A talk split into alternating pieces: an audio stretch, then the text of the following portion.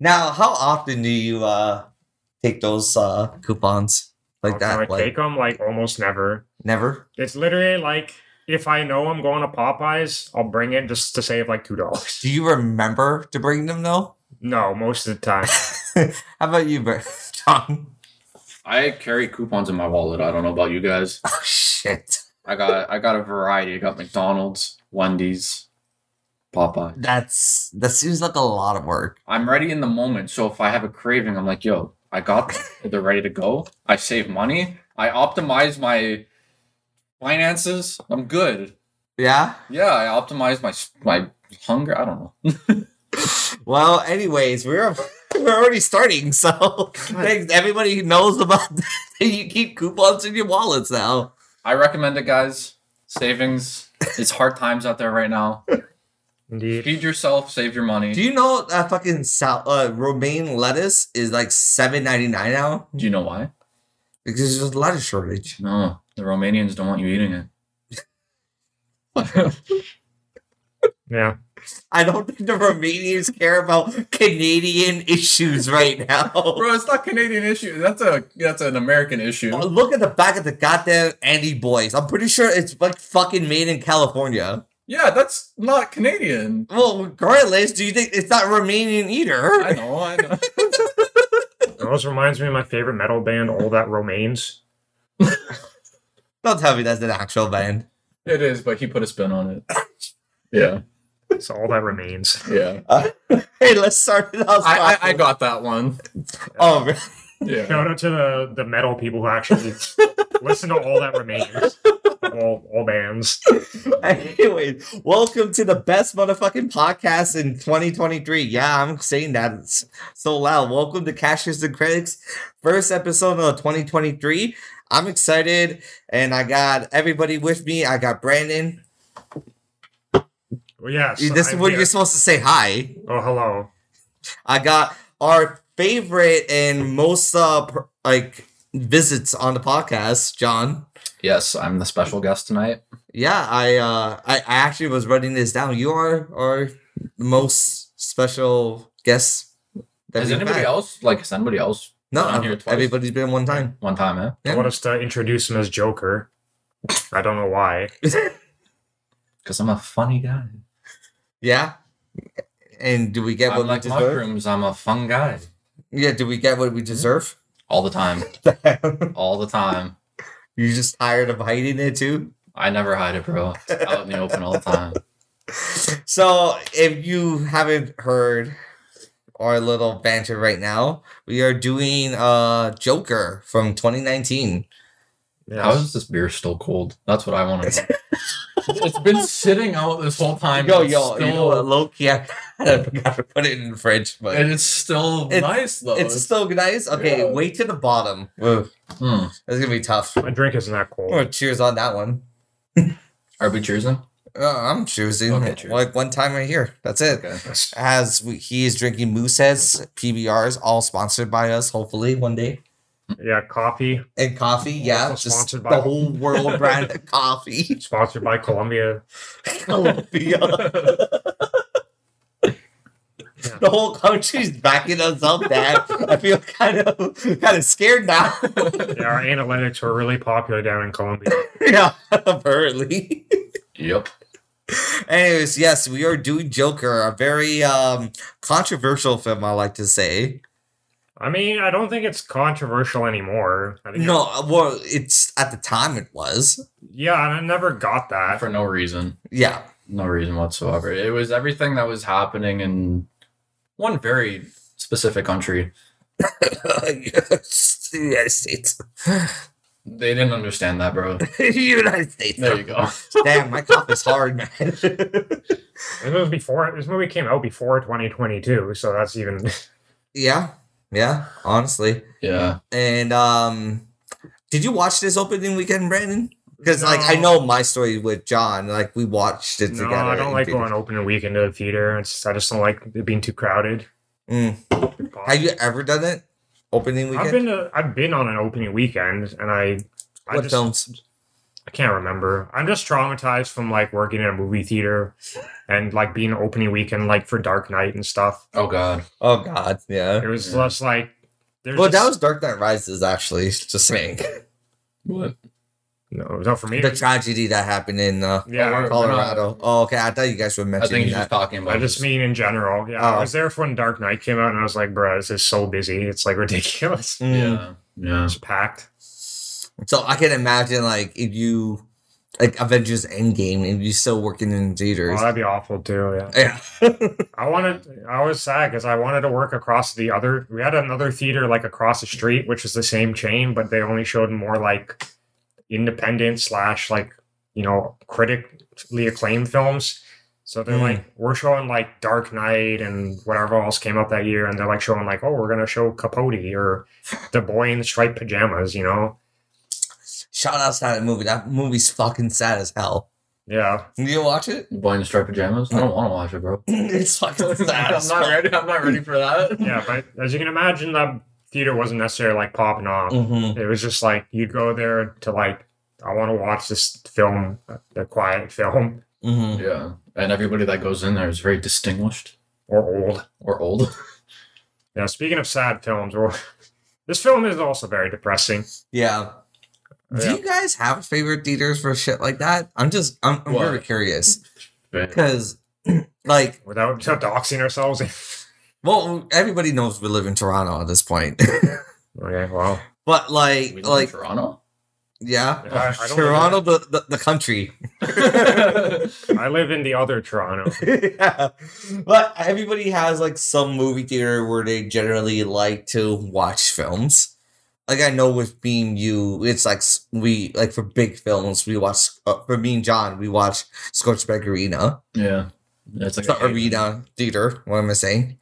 No, it's the arena. No, yeah, they, they, have a projector and they play it on the ice with the fucking like you know like dun, dun, dun, dun, dun, dun, dun, like that. I don't know. I remember when I was a kid, we used to actually drive out to like the Coliseum. Oh, that's far. That's a nice theater, though. Yeah. That's a gorgeous theater. Well, yeah, I mean, you have the space, right, to literally just build a massive building, right? Like, yeah, yeah, exactly. I've always been like so Girls of Bank Scotiabank Theater for like indie films. I always like Varsity for us.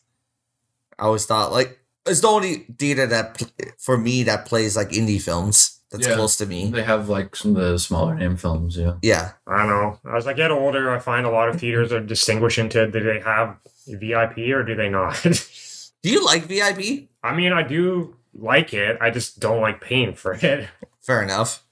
I do. I think it's worth the money, though. I think it is. Um, Yeah, those seats alone is is worth it. yeah, just like you're sitting at home, except for a lot of people, it's better than the seats they have at home. So yeah, Yeah. yeah. most people don't have like leather reclining seats. You know what? Depends on Though? what I watched. Shout out to STC for the uh, small soldiers display. Yeah, it's still up there. Fucking, Small Oh. soldiers, like uh, you walk in there, it's a time capsule. Have you been to the SCC? no, They have a small soldiers display Yeah. hanging from the ceiling. They have like the Gorgonites and then the. this guy remembers the name. it's the Gorgonites and somebody. Decepticons. They're not the Decepticons. That's Transformers. but like, yeah, the bad guys and like the fucking natives. Okay, the Americans and the natives. That's in all honesty. If we ever watched the Small Soldiers, that's literally the fucking thing. Yeah, the Americans and Avatar natives. before Avatar. Yeah, low key. That's a great fucking movie. though. Yeah, Yo, if anything, yeah, we need to stop saying Avatar is about dancers with wolves and fucking Pocahontas. We need to say it's small soldiers.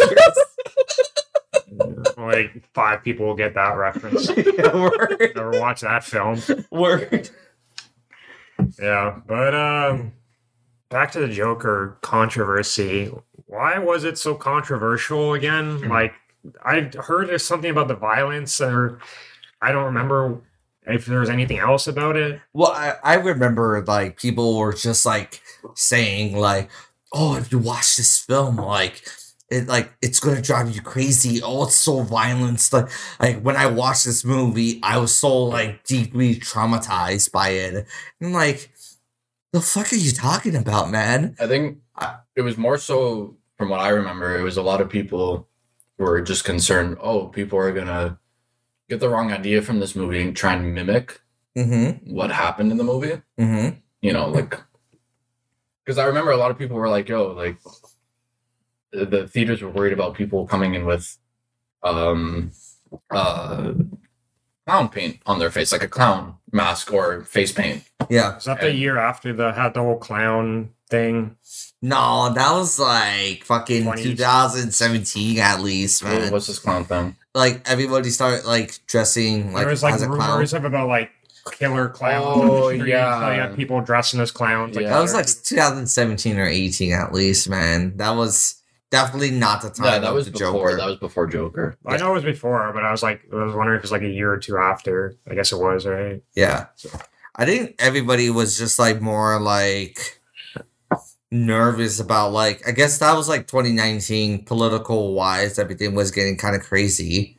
At least Kinda uh, in in the United States at least it was. Yeah. So everybody was looking for like you know the analogies that like Thomas Wayne in his films kind of like a Trump Yes, I don't. Or just I any, guess. any, any politician. more you any know? politician who you know obviously Hmm. caters to the rich all the poor people is just suffering which is i mean like it's i feel like that's been like the ongoing story of like life in general forever and always. yeah You know. so it's not like specifically like it's always been like it's only was that time where shit was happening it's always been like that Yeah, I mean, You are right though. Like at that time, I I feel like the political climate was a bit more heated, hmm and that movie, I think people were just worried is going to fuel the fire a bit more. yeah You know.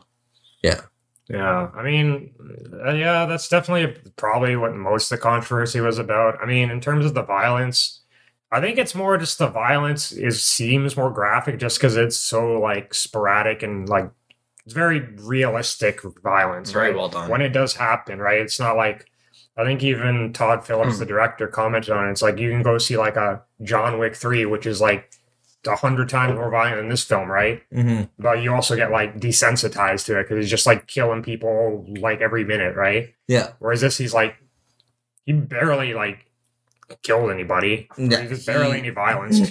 Mhm. Like I think like if you really put like a body count into this, like only like four people, like six people died. yeah, he killed like four people, and then Yeah, or like five people, five people. and then some other people died. like uh, like three other people died, Yeah, Six. Including, Six? including his mom. uh, including his mom. He killed six people. Yeah, Yeah. oh, okay, okay, yeah, yeah, that's true. so he killed six people. Then like three other people died. Yeah. like on screen. Yeah. Or three, three, four, mm-hmm. four people, I guess. Yeah. So I guess I get a little rant on that. It's just like that whole controversy, like was like like I was watching it obviously in real time, and I just felt like it was just that excuse that like your parents tell you when like you're trying to get a rated M game. You know, it's kind of like, oh, you know, you're gonna you're gonna do all this shit. And it's like, no, I'm, I'm not. Uh, that, rem- that reminds me, we were talking about this earlier because um, we are talking about uh playing violent video games as a child. Mhm. My mom would actually not allow me to play games that were outside my age rating until I was that age, and that included That's tough. that included I bought for the N64 uh, Star Wars Shadows of the Empire, Yeah. which is rated T for teen, so I wasn't allowed to play that till I was 13. So, but she bought it for you already. Yeah, you but then couldn't play it until then. But then she later thought about it, and then my friend gave me a VHS of the Street Fighter movie with Jean Claude Van Damme, Mhm. and it was rated like Classic. 14A, and she's like, "You cannot watch this till you're 14." And I didn't. I was not allowed to watch that film.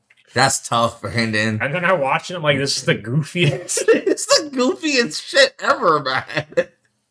but yeah, I'm like, Jesus Christ. Jesus Christ, man. Uh, That's just like that's sort of what this controversy felt like to me. I'm like, yeah, is it a graphic adult film? Yeah, I would agree. It's like, is it an R-rated film? Yeah, I mean, it's pretty violent, graphic depictions of things, pretty gritty. But Yeah. like, it's not so like I watch it, like, oh my god. Well, I like to say it is gritty, and I feel like a lot of movies don't really hit that grittiness compared to this. But this is like off to the balls walls, like gritty. You watch this, you think dirty 1970s New York City, Yeah. Even though it takes place in Gotham City. It was also technically the 80s. I looked it up. Oh, uh, the 80s? Yes, Really? The two films they're watching came out in 81. The Zorro and whatnot. Oh. And the Gay Blade? Yeah, Oh, I, oh, I didn't know. I'm sorry. I'm sorry. What? the Gay Blade. that's what the film's called. It's called Zorro the Gay Blade. Okay. I didn't name the movie. That's what it's called. Yeah, don't shit on it. Did you see the Gay Blade? I didn't know. I didn't. I missed that part. I guess in the movie. Um. So it's the Happy Blade. Yeah, that's what they mean. what do you think? Yeah. Well, what do you think, John? Uh. I don't think that sword needs a sheath. I think it just clashes with another sword. Doesn't need all the protection? time. It's just clashing with other swords all the time. You know. Well, It's it's never put away. It's just so the sword is never clashing with a shield. It's just sword with sword. sword to sword all the Okay. time. All the time. Yeah, Got it it. needed about as much protection as uh, Bruce Wayne's parents. But anyway, I die. Yeah, dude, that makes no sense. Who goes to the theater? You're in that much power. You don't go to the theater by yourself like that. yeah, they go to the theater after they already went to a theater, which was like they had like police outside to prevent like rioters from getting in. Then they just go to another random ass theater with no security. I'm like, these people are the worst. Like, they're literally just like people walk up to their house whenever they feel like it. Just, like mm-hmm. confronts them in the bathroom whenever. Like, So all you need to know is security in this movie sucks so much ass. Yeah, yeah. like it's just like Jesus. No one. I mean, that's the. I think it's one of the prevailing themes of the film. It's just like no one gives a shit. yeah, yeah, word. also, um, what's her name in the movie? Zazie Beetz. I don't even know. Did she have a name? She had a name. She had a name. I just I don't remember her name. I don't. I don't remember Arthur ever saying her name. But like, yeah, not only does security suck, but they don't believe in locked doors either. Apparently, No, clearly. Sophie. Sophie. Sophie Sophie? Dumond. I've never heard her say Sophie. It could have been like briefly mentioned, I don't know. or it could have been like it could have been one of those things which was like very subtle. Like, what is the one thing we mentioned that we kept commenting? The trash, and then I, I, We'll get there. We'll get there. Hold hold that thought. But um, before we actually crack about the plot and everything, um, we already talked about the controversy. So, how do you guys feel? Because I know this is Brandon's second time watching this after the initial time. This is probably our me and John's like third time watching Yeah, this. Third time, yeah. So, like, how do you feel now? Contribute controversies aside, all the publicity's out. Now it's time to actually just like straight up an- analyze this film. Uh, I mean, I was watching it more this time from like an analytical perspective, where like the first time I saw it, I was just kind of like absorbing it, I guess. Yeah, And it's like, I don't know, I just felt like it's one of those films you just go home after you watch and you just feel like sad. yeah, You're just like, I don't know. Some maybe some people don't, but like for me personally, I'm just like, damn, yeah. No, the movie's Like, a complete downer. like I don't feel good about like my own life now. Damn. you gotta start making Arthur Fleck Yeah, jokes. I think it's more of the actual uh, part of the controversy. What ties into it is he, in some ways, he's sort of a relatable character to some people, right? Like people have dealt with such problems as his. Like you don't obviously don't agree with like the choices he makes throughout the film, but Mhm. like they're understandable, right? Like you can sort of sympathize with him. So it's like I guess to be that's a good thing. That's why some people were worried about it because it's like oh some people are gonna like look at this guy as like a hero, right? Yeah, no, that's exactly. yeah, So it's like that's how I felt about the film. Like at least the first time I watched it, second time I watched it, I didn't feel that because I'm like I already seen it. So Mhm. Yeah, so, but I'm just like, yeah, I don't know. I appreciated it more the second time, just noticing all the things I didn't see the first time. So like the trash. trash.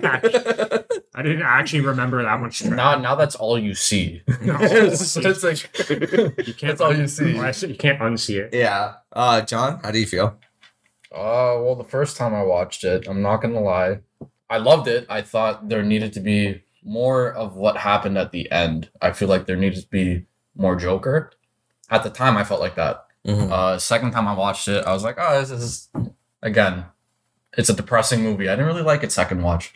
This time, I, it was really good. I enjoyed it the most this um this viewing. Mm. Um, yeah, I wouldn't, and I wouldn't even say it needs more Joker. I think it was perfectly paced. I thought it had just enough at the end, um, like enough. I don't know climax at the end. Yeah. Uh, I feel like if it did anything more, it'd be a bit too much. Um, Yeah. and and I never really fell for that all like the hype, not hype, but like the like you guys were saying the controversy behind the movie. Yeah. I'm like, it's a freaking movie about a comic book character, you know. Yeah. At the Like, end of the day, not- that's what it is, I'm right? not going into this being like, oh, this is gonna start something, you know, like so. And I I feel like you raised a really good point there. It's literally it's it's a comic book character. Yeah, You know? like there's been like a mil like I wouldn't say a million, but like a lot of interpretations of how this character performs, you know? It's just that I, I feel like society didn't understand exactly like, hey, this is at the end of the day a comic book character. Calm your tits. You know? no, it, it is the most grounded um Depiction. depiction of uh, this character. Yeah. but it's still a comic book character. Yeah. Like, You know, that raises another question I'm gonna ask you guys later, but uh my opinion, yeah, I we lived through the fucking controversy. Well, I watched it and I just feel like this film is really good at what it does. And I mean, like I'm I'm also looking at like not just like story standpoint, but also like the studio standpoint. This is like the perfect movie to make like a B-side story for like the studio. Because you guys already I, i'm not sure you guys know dc studios sucks ass oh yeah, i try to like make a plan. So the fact that they just do these one-off stories about like the most inf like i think joker loki is not even loki Heike is the, the most popular villain in comic books oh easily, yeah, easily. Yeah, I mean, I don't. Yeah, in terms of villains, for sure, he's probably the most adapted villain in comic books. I'd say. yeah Like I, I don't even know. What, well I, especially with this film he's the most adapted yeah, I can't even think of like one who would come second. You know, all honesty, that's how far like apart it is from him, that character, and like every other character.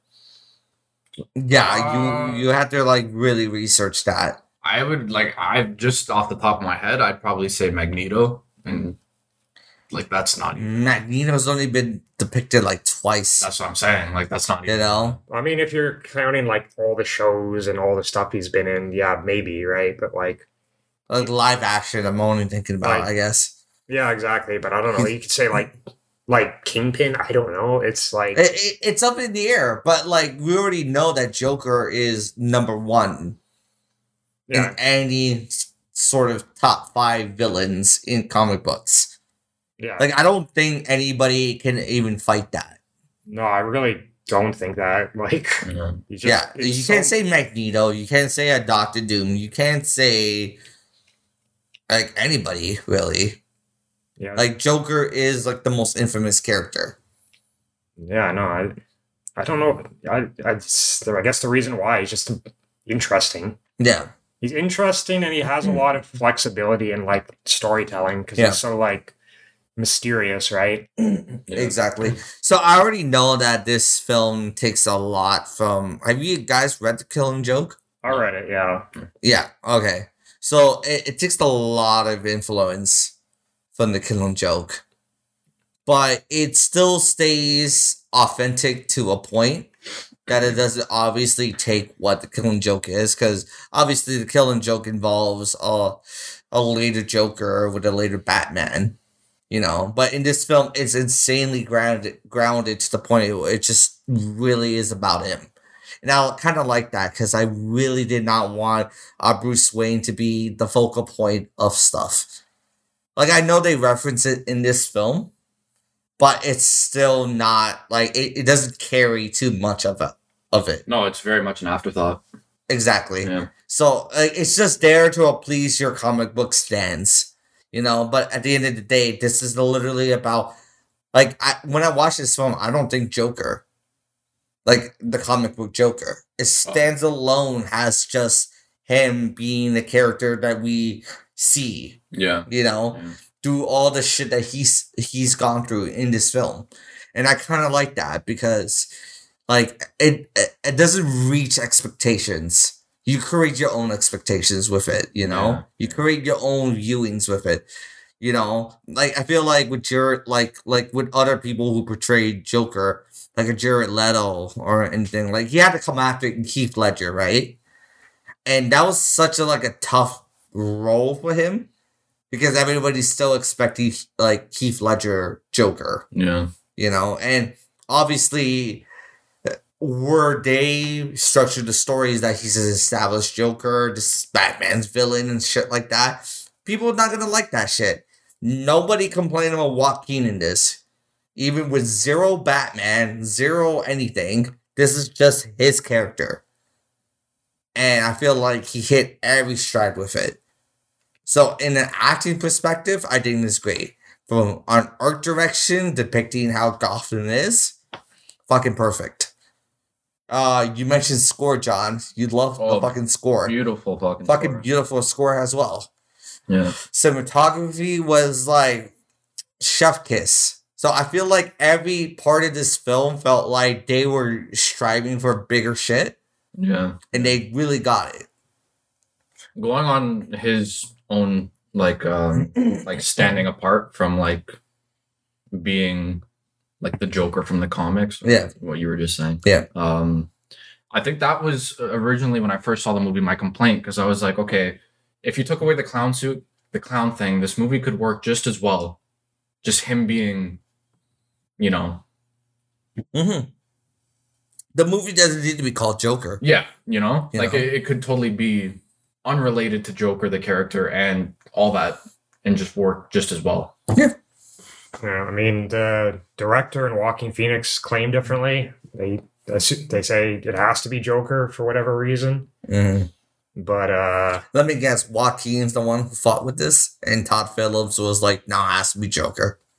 I have no idea. No, they both said it has to be Joker. Mhm. And I don't know. I've heard a lot of people just say the movie could be called um, Arthur instead of Joker, which I agree. But it's like I don't know if they have Yeah. some like there is a sequel coming out. I don't know if it has some sort of plans they built into it or something. That I mean, they're I already yeah. introducing like a Harley Quinn Yeah. character. yeah, I mean they could yeah. Which, fun fact, Harley Quinn's not a comic book character originally. Really? Yeah, She's animated the- the series TV show. character. Oh shit! Wow.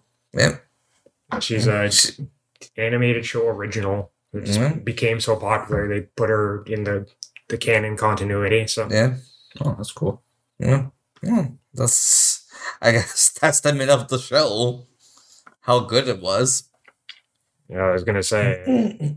This is Harley Quinn's also up there on depictions of villains now, just because she's associated with Joker.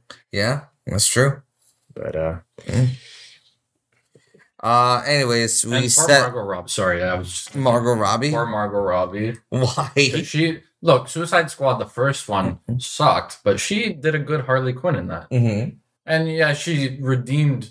I guess she didn't redeem herself because she did good, but uh, she did just as good in the second Suicide Squad, like James Gunn's uh, Suicide Squad. She's been in three movies. Oh, and she did, yeah, uh, Birds of Prey. yeah, Yeah. which was pretty good. So played great Harley. Yeah, Yeah. Oh, she's a great character. So this is the time where Brandon likes to break down the plot for us. yeah, I don't know, like how much plot breaking down. There's a lot of breaking down. some unfortunate man gets bent over and rammed repeatedly. That's the movie. Wait, what? Yeah, what is this? that wasn't the film I watched today. Not literally, Pause. not literally, metaphorically. What is this? Deliverance? Like it's in like Alabama, man. Anyway, but uh, Try your best, Brandon. I know it's a lot, so So yeah, I mean, I think it. This film surprisingly has a lot of like iconic shots already, even though the film's only like three years old. Yeah. Like even this first shot of him in the um, dressing room, you know, sort of just with his makeup on, like trying to turn his lips up. Right? Yeah. And he has like the single tear. Apparently that that tear thing wasn't intentional. He just did that happened and then Todd Phillips decided to keep it in. Yeah. So but I guess I could see how that would be a thing because like fucking Joaquin Phoenix is like, I'm so surprised because you know like my first like movie I ever watched Joaquin was fucking Signs, science, yeah. you know, and like you you, you know Signs obviously, Yeah. so you know like that film like obviously doesn't show his acting prowess. Yeah, I mean, he was in Gladiator before that, right? Yeah, I mean, I didn't watch fucking Gladiator before that. Yeah. No, he's great in Gladiator too. But it's just like, man, like Joaquin's such a like weird talent where like he's so fucking good, but like you like it doesn't stand out to people.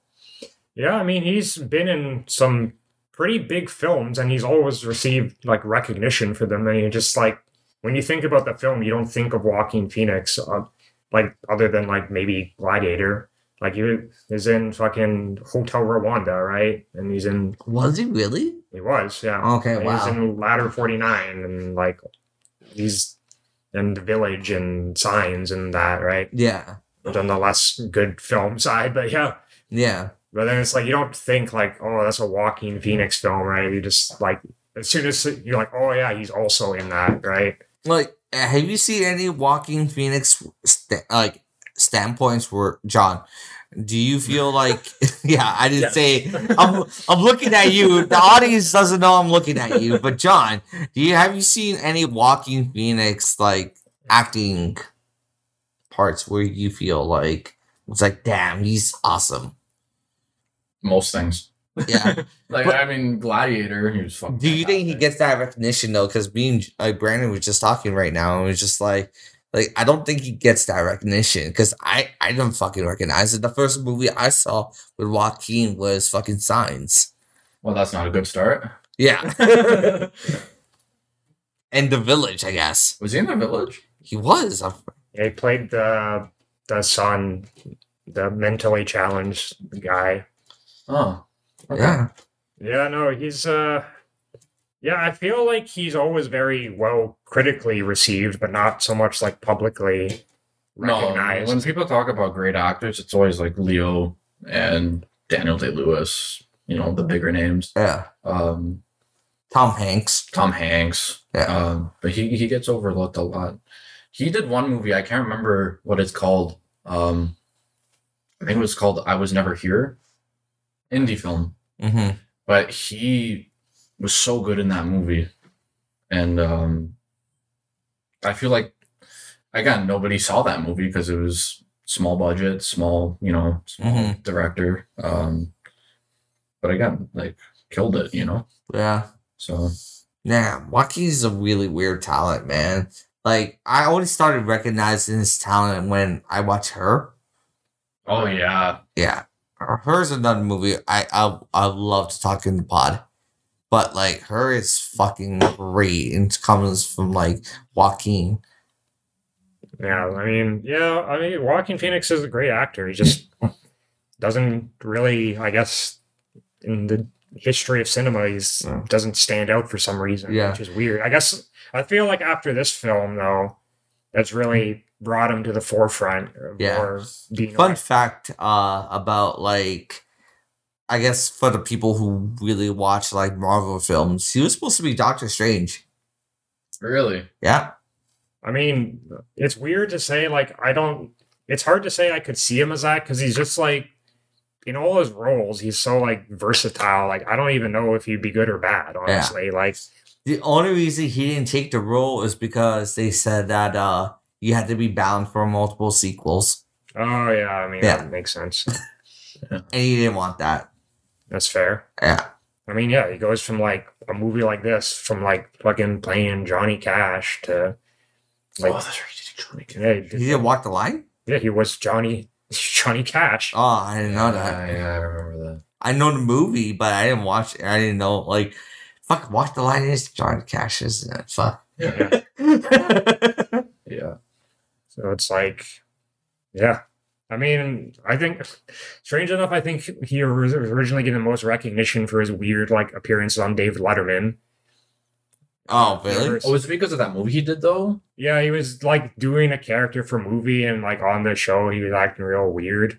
Like he Oh. was he was making it look like the, it was real life. Like it wasn't meant to look like a movie. So he was like Jared Leto before. Jared Leto. Pretty much. The guy was. Yeah. he was a better Jared Leto than Jared Leto. He that was that's the most method acting I've seen from a person besides Jared Leto. I mean, the other person who did that back in the day was uh, Crispin Glover. My my constant Back to the Future tie-ins I make. Yeah, Crispin Glover was a method actor. What? Yeah, he was on a David Letterman show as like some guy, and then like he was acting real weird, and he had like a briefcase full of I don't even know what was in it. It looked like dishes or something. And then at one point he like almost like roundhouse kicked David Letterman in the face, like, Wow. and then David Letterman literally just walked off the set, and that was the show. Oh, so he wasn't on like he wasn't in on it. No, and Oh. then the movie came out however many years later, so it was like, Damn. Jeez. Yeah, but uh no, yeah, Joaquin Phoenix is a great actor, and it's just like this is I think this is the film he finally gets like the world like the worldwide recognition finally. I mean, one Best Actor in the Oscars, so That yeah, Well deserved. yeah. Who else was nominated? this year. Uh, I will, uh, you want to fact check that? Oh fact. yeah, that's uh, that's uh, that's a good one there. So yeah, when Brandon was explaining the plot, like we see him frowning on his face. That's like the first established Oh, the Sure. first scene when he's Yeah. like, yeah, putting his makeup on and whatnot. yeah. And then you see that uh he is uh one of those people who swing those signs around. I don't get I don't think we ever got in that in Canada. I've never seen anybody do that in Canada. So like swing a sign for a store, Yeah. you know. But I guess they do that in America.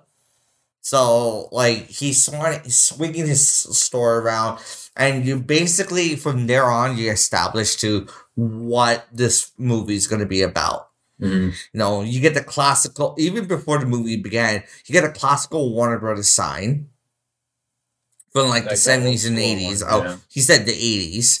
So you get that sign, you get the fonts all like in cursive. Yeah. So you're already un- enmissed in this universe. You know that this is not taking place in like fucking 2019 or in any close to 2000s. Yeah. You're in an 80 and it's fucking dirty. Yeah. As, as, as soon as you see it, if you're a Joker fan, if you know what Joker is about, you obviously know you're in Gotham City. What's the inspiration for Gotham City? Literally 80s New York. Yeah. You know, everything's dirty. It's I gotta applaud whoever the cinematographer was because they and the set designers because they really got that dirty, gritty New York vibes. I can't say that in any other film that I personally watch. I I know this movie is based on Taxi Driver. The uh, what's what's the other movie it was King of comedy. King of Comedy. Raging Bull, but Raging Raging Bull. Bull. I Is that don't the boxing one? Yeah, it a box. Yeah, all these Scorsese films, right? I know they were inspired by it, but like, goddamn, in in my twenty like two thousands fucking viewings, like this is the best depiction that I can see for these films. I mean, uh, part of the set design was easy because like they didn't have to like ever throw out their trash. They just put it on the set. Yeah, it's literally just trash everywhere. yeah, pretty much. For oh god, do you do you think like they obviously didn't put their No, trash? they're obviously not going to just put their actual trash. Imagine if they did, man. Oh god, that'd be the worst, really man. add to the atmosphere. Just yeah, everywhere just smelled like garbage the whole time. Uh, yeah, just quickly the the the fact check. The other nominees for that year were Antonio Banderas for Pain and Glory, Leonardo DiCaprio for Once Upon a Time in Hollywood, Mm, Oh. nah. Adam Driver for Marriage Story, Oh, fuck, that's Oh. good. That's good. and Jonathan Pryce for The Two Popes. Oh, it's two popes really good too, but I think No, he man. deserves a nomination for that. Adam Driver. Jonathan Pryce is good though. I, I won't. I he doesn't deserve the nomination, but he was really good in that role. So I did not watch Antonio Banderas, but he is a class act anyway. So, but Leo, ugh, no, not really. No, not for that Uh, not for not for that role. no, he yeah he won for the role where he a lot acting Yeah. back Yeah. in the day. I don't know, but yeah, Once Upon a Time in Hollywood. I don't know about that. I didn't see Marriage Story. I just heard it's good. So Yeah, Adam Driver killed Yo, that. Adam Driver in that movie, man. Yeah. Just Yeah, Adam Driver is really good in that man. holy. That's that's like the battle there. Everything else, like I I haven't watched Pain and Glory, but I know Banderas is good. So, yeah. damn. But yeah, you're uh, you're going back to the. This is New York now, right? Yeah, so we're in New York, and like obviously he's swinging his sign. Bunch of punk kids come and like take his sign away. You know, as any, I guess, employee from the eighties, the clown is gonna gonna walk and get the sign back.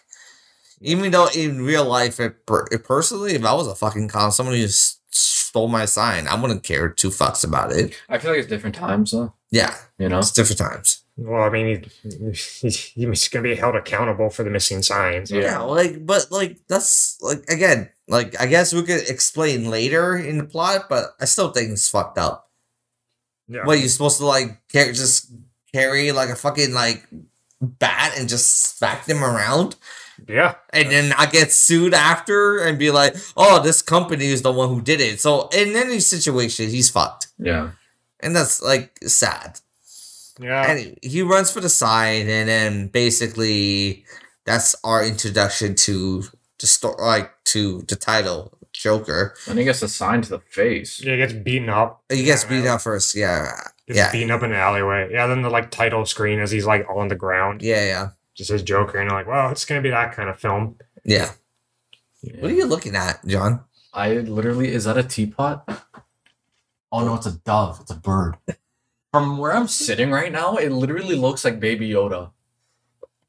Wait, what? It's like a glass. Okay, you see that that little bird by the plate? Yeah. That from where I'm sitting looks like the head of. Okay, I can see kind of that. Yeah. Yeah. No, that was that was throwing me off right now. I'm like, why Yeah. does this guy have a glass sculpture of Baby Yoda? Yeah, it's a good segue because we go into Arthur undergoing therapy for mental illness. You know, includes hallucinations. okay. I was wondering where like your segue was. I'm like, but like I don't know any Yoda fucking facts about this. What the hell are you But- talking about? But yeah, it's like um, it shows him just like laughing and just like the way he laughs just looks super uncomfortable. Like he's not laughing because he's happy. He's just Mhm, it's just like he just looks like he's in pain. mhm. well, yeah, no, it's incredible that this like Joaquin, he's laughing, but his face is like screaming. You know, like he looks in pain. He looks uncomfortable while he's laughing. Mhm. And I think that's a pretty hard thing. No. Like fake Okay. laugh and not look like happy at all. Yeah. Yeah. Yeah. Yeah, I mean, he did a great job. I mean, I think it it gets revealed throughout the film, but he has, I think they said around like three types of laughs that he has. He has this one, which is a medical condition of this laugh, which is unintentional, Mhm. or, and then he has like the the fake like laugh where he's just like people tell a joke and he's like ah ha ha ha, ha. Mhm. and then like it's clearly just like oh I'm I'm trying to fit in laugh right Yeah. and then he has like the actual laugh, which you'll see more like at the end of the film, where it's like his actual genuine Mhm. laugh. Mhm. What's funny uh, about that second laugh you were talking about, like the trying to fit in laugh, um, when he goes to watch that stand up comedian and he's like taking notes, Mhm. and uh, the crowd will laugh when they're kind of supposed to laugh when like the Yeah. comedian actually The says something punchline. funny. Yeah, and he's just kind of laughing like at random times when the comedian's not even saying anything funny. Yeah, It's just I always thought like uh, Loki, he just doesn't think it's funny. he doesn't think it's funny, and he also like yeah, he doesn't also understand what people consider funny. yeah, Yeah. Like he's like just trying to like. That's why he's going there taking notes because he's like, okay, when do people actually laugh at like jokes? Like, Mhm. Mhm. like what are the actual jokes? Like, like he doesn't know any other jokes other than like literal kids joke book jokes. You know, it's just Mhm. like it's just like yeah. So it's you get introduced with that. I feel like this first scene actually establishes quite a bit of his character, like early Mm. on. One, he has like this medical condition. Two, he's in need of like social care. Like he's seeing a social worker to Yeah. deal with not only his therapy but also his like medications and things. Yeah. I mean, he can't afford it because he's government subsidized. Mm-hmm. And like three, it's just like he's just like a de- depressed Well, dude. it's established he was already in the hospital for. Yeah, they also established he was in a hospital at one point because he she asked him, "It's like, oh, um, when like I forget what to actually asked him, but he's like, yeah, I remember it was fine, but how was it back in the hospital? And I think it's like he said he was more comfortable there than he is out in Yeah. Mm-hmm. out in the real world, which uh, you know, I think it's like true for people who suffer from sort of like a mental illness. Man, when I think about that, I think about like Shawshank Redemption. Yeah, where people get so like uh used to living in like prison, they just can't survive in the outside world. Yeah. I mean, it's like what was that guy who killed himself, Brooks, because he lived he was in prison for fifty years. That's like that's literally your life. Yeah. Well, wasn't it when he got out? He it was like his first time seeing a car, right? well, I mean, he'd Wasn't seen a car. They were just like he hadn't seen that many. Yeah. Mhm. Like he went in like the nineteen, like early nineteen hundreds, right? Like nineteen tens when the car just got introduced. Yeah. Mhm. And this is like he goes about like everyone's driving a car. It's like that's crazy. Like Yeah. that's like if you were yeah, it's like you can't adapt that quickly. No, exactly. And it just becomes sad when you see that shit. But yeah, this is literally the same thing where like somebody's trying to adapt to society. And it doesn't help that the society that he lives in is like already in fucking turmoil. yeah, I mean, I think it's another thing about the society that it gets established is how is that it's just like it doesn't care about him, right? hmm Think about it, you're in like an like a, a hospital or a prison, right? You're in a shelter. You get fed multiple meals a day. You get like programs to like work on stuff, right? It's very structured. It's very ordered.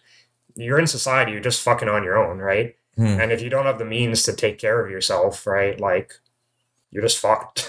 Yeah, pretty much. That's- So like obviously like Arthur Fleck is already like handed like the shitty end of the stick. Oh, right from the get go. Yeah. yeah, it's already established this man's life is just not good. Yeah. Yeah. So uh after the did we talk about uh, obviously we talked after the scene when he gets beat up. What happens afterwards? He gets he meets with his uh social worker Yeah, that's what we were just talking about. and then he goes home to His mom. his mom, which already shows that like his mom is needed of insane intention because attention. Yeah. because yeah she doesn't loo- look really well. And she keeps saying hey did thomas wayne get like did you like has he sent uh, a mail to us?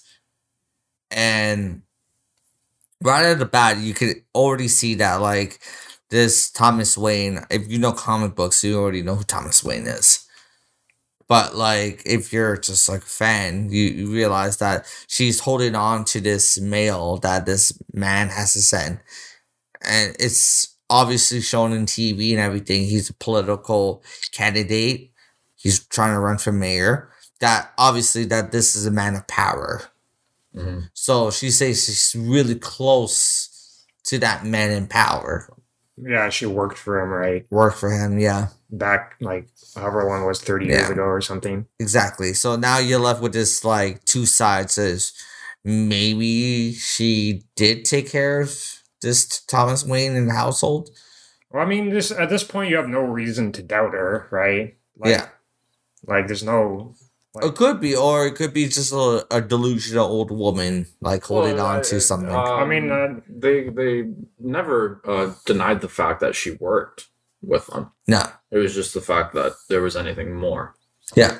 So yeah, I mean, I, yeah, it's not like a crazy thing to say. Oh, I worked for Thomas Wayne. Like, Yeah, that's true. That's That's pretty. true. The man's like a billionaire. Like he probably has like hundreds of people working for him personally, right? That's Yeah. not like That's true. that's not crazy. Yeah, that's true. To be like, oh yeah, I just wrote to Thomas Wayne. I worked for him, right? hmm Like maybe it's a little delusional to think that a guy will respond to your letters, but hmm Like it makes it seem like she. I think it's more just makes it seem like she's placing more importance on the relationship than there actually was, hmm Yeah. right? But that's about all. But yeah, it's it's established. Well, she was. Yeah. Sorry. what are you saying? No, it was uh in that folder he got that explains like his uh, mother's conditions. One of them was uh, narcissism. Yeah. So obviously she's gonna take whatever, you know, is real and fabricate the shit out of it, yeah, well, blow it out of proportion. You know, like Yeah, Mhm. we'll, we'll get to that once we get to Yeah. that point. But it's like, yeah, so it's just established he's poor. He works as like a part time clown for hire, essentially. Yeah. And then like he's taking care of his like old mother, Yeah. who basically is just like, It's not even that he's a great clown, too. He's like already struggling to be a clown. well, I mean, I don't know. I don't know the clown business. I don't expect it's clown business in the 80s. So Yeah. the sketchy clown business, clown for hire business. But See, that's why the clown industry died, damn it. yeah, it's a clown industry. The whole industry of clowns, you know, send in the clowns. but yeah, um, I think yeah, it's also uh, this is where going back briefly to the cinematography and the soundtrack, you get introduced to this by um, who made the cinematography? It's some the really Norse sounding woman. Cinematography or the, or the score? the score, the score by Oh, the score she did uh Chernobyl that HBO series. She- Oh, really? As well, yeah. I'm gonna butcher her name horribly here. Hildur Gun Gudna da- daughter. Yeah, yeah. I see Hildur. Yeah. Literally, We're like the, butchering most, the hell out of it. like literally the most Viking name I could think of. Yeah, seriously. But yeah, no, it's the whole like um.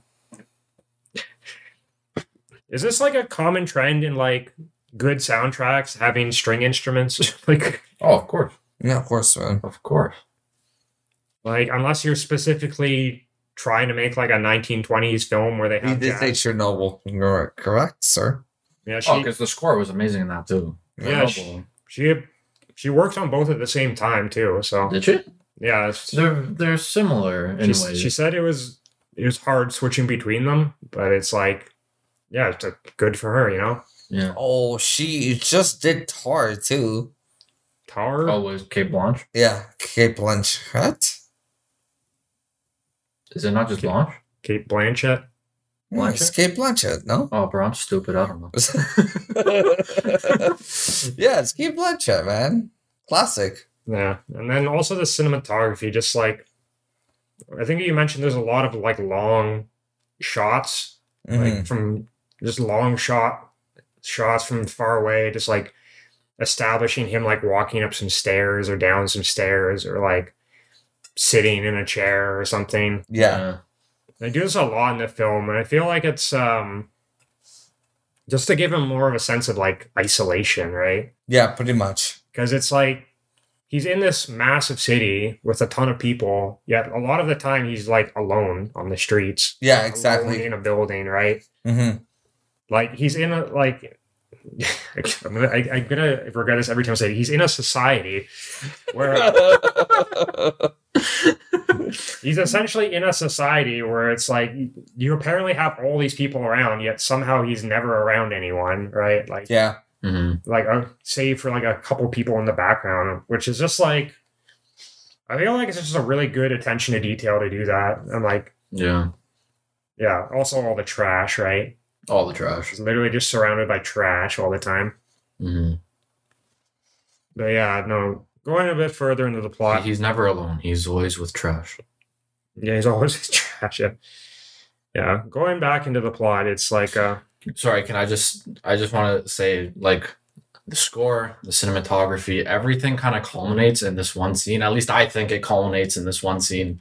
Um it's when he does that he kills the three guys on the subway and then runs to this like I don't know municipal washroom. Are we there yet, though? Are we not there yet? no. I just I'm so excited. we get there. We get there. We're getting there. So after we go over like a little bit about his like establish about him, it goes back to his job.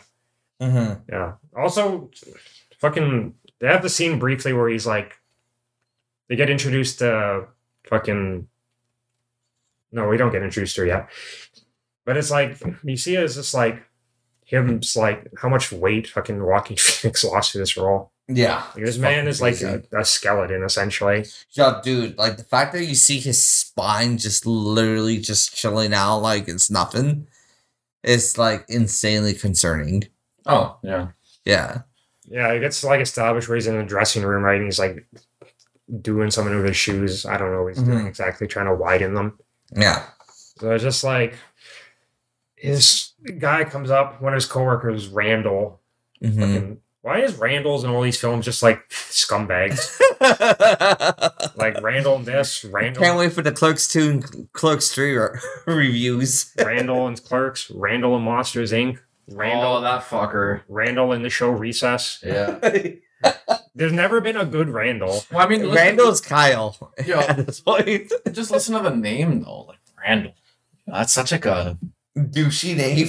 yeah. It's Like- like It's literally the is Kyle, man. Like, I'm sorry to all the Randalls out there, but like, you- you haven't been represented well in in media. yeah. Yeah, that's It's, true. it's just unfortunate. It's like if your name was like Chad, people just assume you're a douchebag. And Kyle. yeah. You could be like the nicest man in the world. People would just be like, "Oh, that guy sounds like a douche."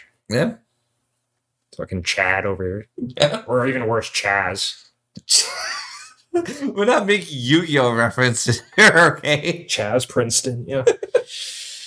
yeah, but it's like uh, so. his Coworker Randall's like, "Oh yeah, I heard about how you got mugged by those kids. Like, it's, I feel really bad for you. You know, you got to protect yourself. Here, I got something for you." And gives him like a fucking revolver in a bag. Yeah.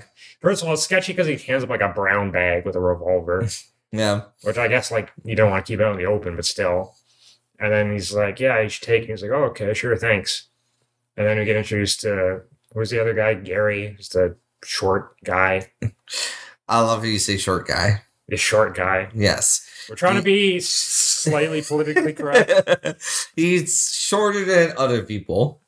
Yeah. He's shorter than average. Yeah. Shorter than he's a little vertically challenged. That's vertically challenged. Yeah. Yeah. I think he's just physically challenged, but whatever. yeah, and a very small list of side characters. That's not wrong to say he's physically challenged. the guy could be in great shape. Who knows? The guy could probably run marathons, do a bunch of push-ups. Yeah, he's vertically challenged. Well, just Okay. because he's not tall, the guy is physically challenged. Well, yeah, he can do mm, whatever. man, Fuck off. He can't open a chain lock, apparently, so that's a bit an issue. that's yeah, that's a big issue. All right, all right. Yeah, so I yeah, there's also where it's like you see him does this uh, like other laugh the first time where he makes fun of the guy's site, be like, yeah, yeah, get it, you're short, and he's like, ah, ah, ah, and then he just like immediately cuts off as soon as he goes around the corner. Mm-hmm. And I was like, that's kind of creepy, actually. Yeah. It's like It is. very clearly just a fake laugh. Mm-hmm. Yeah, it goes into his like boss's office, and his boss is like, "Yeah, I got a complaint from the guy who you're spinning the sign for. Like, you just ran, left the job, and like you didn't get, you stole the sign." And he's like, "Yeah, I got mugged." And he's like, "Oh, why would why would someone mug you for a sign? That's stupid." And he's like, "You better get back the sign." And he's and he's ranting and like, I feel like in the early scenes of this film, it's like the way they do the shots, they always make it seem like he's gonna snap, but he like never does. Mm-hmm. Because it's like during the scene, his boss is just like saying something. He just like slowly like smiles, and then like the music builds up, Mm-hmm. and then you just hear like a sound of like something being like hit. Mm-hmm. you're like, did he just like beat up his boss? And he's like, no, he's just kicking trash in the Yeah. alleyway. But it's like, Like he hasn't broken sanity yet. no, he's just like close to snapping at any given point. But like I wouldn't I wouldn't be blaming him for smacking the fucking garbage cans like outside because like at the end of the day, like why the fuck do I need to pay Yeah. for some next company's shit if I got mugged? Mm-hmm. Yeah. Like you think I got mugged on purpose? Fuck off. Yeah, Well, I think uh, I don't think the guy believed that he got mugged. we didn't believe him, which was like, uh, uh, you're in fucking Gotham. Why wouldn't you believe that? Yeah. There's a bunch of shit people in this place. No, and honestly, man. But yeah, so he, after that, he just like goes home, and that's really an excuse to what's her name's character, Zazie Beetz, Mm-hmm. Zazie Beetz. I can't pronounce. it. Sophie. Sophie. Apparently. Sophie is the character's name. I think they mentioned that like once briefly, Mm. Like when later she comes to his door and introduces herself or something. Mm. And she's just like a character that he sees on the subway or the subway, the elevator with her kid. And she just kind of like sort of talks to him, like he's friendly to him. Mm-hmm. And he's just like, okay, he does like, he's a little awkward about it. She does like the, I'm going to blow my brains out gesture. And then he makes a show of doing it in the middle of the, stopping in the middle of the hallway to do it, Mm-hmm. which is like the moment's past, bro. It's, Yeah. It's just- it's like now it's just weird. yeah. Like you're bringing this up way too late. Yeah. And so yeah, she becomes later like a sort of a, an actual plot point. So Mm-hmm. I mean, like I said, most of the film's about him, right? Just very few Of course. actual side characters. Yeah. Like the side characters are all like in a way just like plot devices. Yeah. Like there's no actual like side character who's a, a character. Mm-hmm. Would you? I don't know if you would agree with that, but Uh, yeah, I feel like everybody's more like a side character here. I do think that she gets involved like the most yeah, as her character or her plot point progresses. Because she's like the emotional shield. Yeah, sort of. It's this thing that's sort of keeping him like grounded, I guess. Yeah. It's just like it's one thing that's tying him down. So Yeah.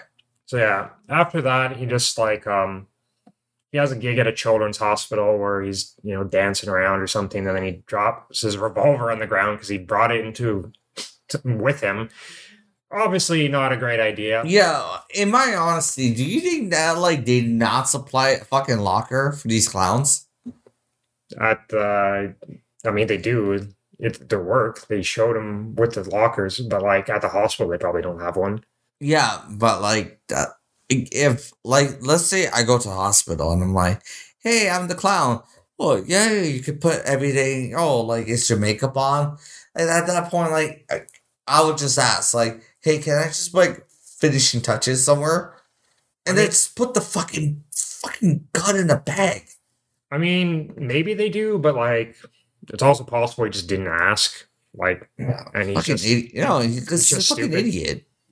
yeah. I mean, he's it's established he's not the most socially aware person. So, Yeah, like, he knows it's a bad idea to, to show kids that you have a gun, but not enough like sense to just not bring the gun or yeah, to put it somewhere else. You know, yeah. That's true. like I get he brought it with him to defend himself just in case, but like. You wouldn't, you know, you're you're not supposed to have it there. Why would you bring it into the room with the kids, right? Yeah, that's true. So yeah, understandably, he gets fired from the job, right? Mm-hmm. I mean, can we also just like talk about how they keep trying to like shoehorn in like random bits of comedy at times? Oh, I love the way he like hushes the Yeah. kids. Yeah, Todd Phillips, if you don't know, is known for directing comedy films. Actually, Yeah, Hangover, Hangover, he was Due Date.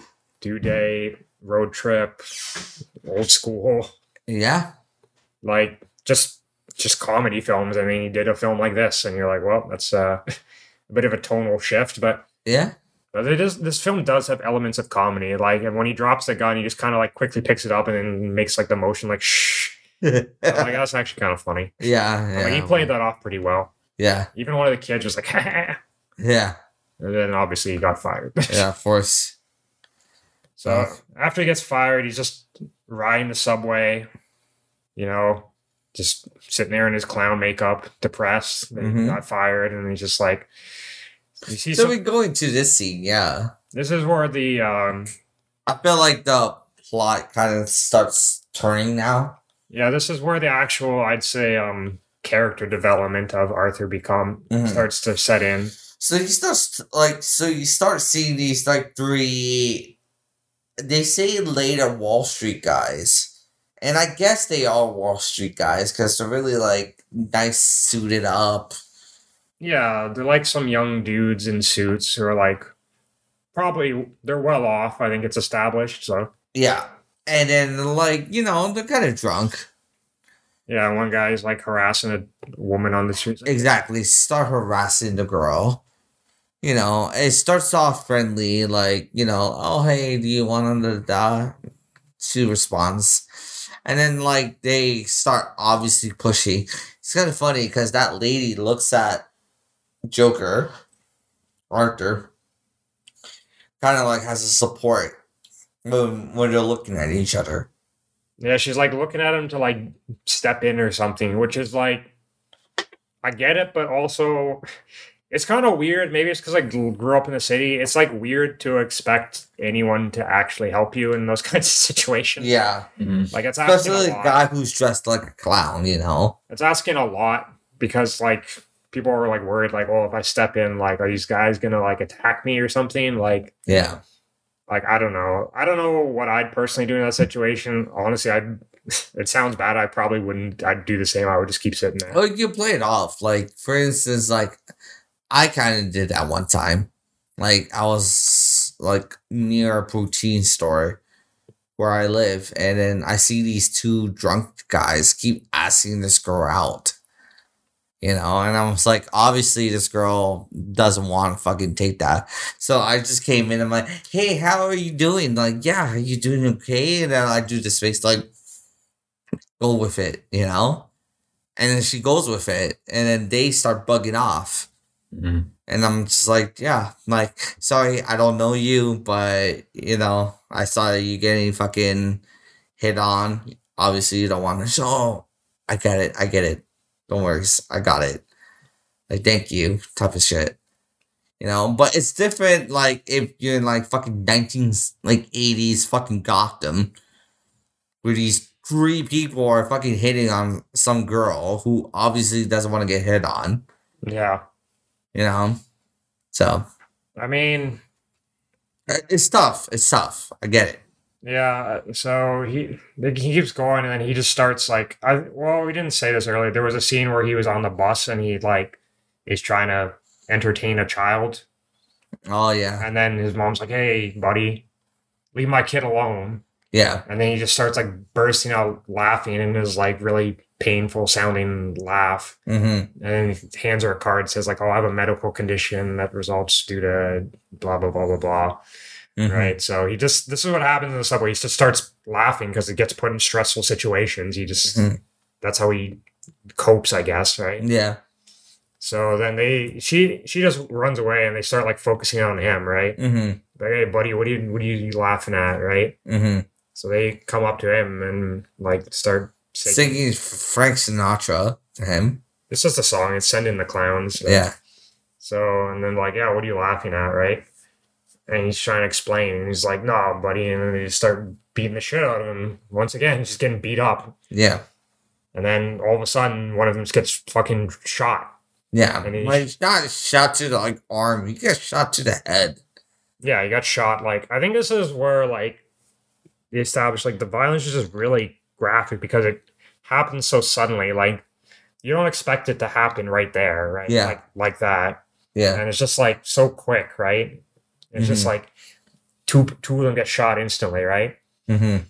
I don't know. I think some of the controversy was around the scene because, like, obviously people say, like, oh, the first time he shot those guys, right, he was in self defense, right? He's getting beat up. Mm-hmm. But then he, like, goes out of his way to, like, hunt down the other guy, essentially, and, like, Mhm. sh- shoot him in the back as he's running away, right? You said that there's a shot that you like there. Oh, it comes after Or- that. yeah, it's right after that. But yeah, After that. I thought that was, like, interesting because it's, like, it sort of shows, like, him, like, expressing his, like, repressed, like, anger over everything, right? Mm-hmm. And it's just like, why would he go out of his way to like gun down this other guy once he's already defended himself? Well, it's like this guy fucking I, he thinks he deserves it, right? Yeah. Yeah, Like he's being a fucking awful person. So And he has the means to uh to do it yeah, with the gun. Yeah. So yeah. Some people were like, "Oh, it's so he doesn't go to the police." I'm like, I don't think he was thinking that far ahead. I think he was just in the moment, right? yeah. yeah. Just being like, "Okay, I gotta f- kill this fucking guy off." Mhm. Oh no, you are right. There is a shot in that scene. Yeah, that's what I was referring yeah, yeah, to. yeah, I know. I know you. I know what you guys were referring to after that, but I was like waiting for John to like see that scene. I'm like, yeah. Yeah. you said you like that scene. Yeah, no, there is when he's uh when they go out on the platform and he starts chasing after him, and it's not even like a chase. the guy so the guy who got shot is like limping he's like running and trying to get away and uh, uh arthur he's not even like running he's just like speed walking holding his suitcase and straight arm holding the pistol aiming at Yeah. him and it's just super intimidating this like i don't even know what you want to call it but this maneuver he's doing Can I say something? Like straight up honestly. Like I, I was researching this guy's uh like cinematographer's fucking thing. And I'm like, damn man, like this guy's really biggest work is with Todd Phillips. oh And he- like he shot like obviously the hangover, due date, all the hangover movies. yeah Fucking uh the dictator. oh they did the dictator Yeah. Godzilla, Kingdom of Monsters, apparently too.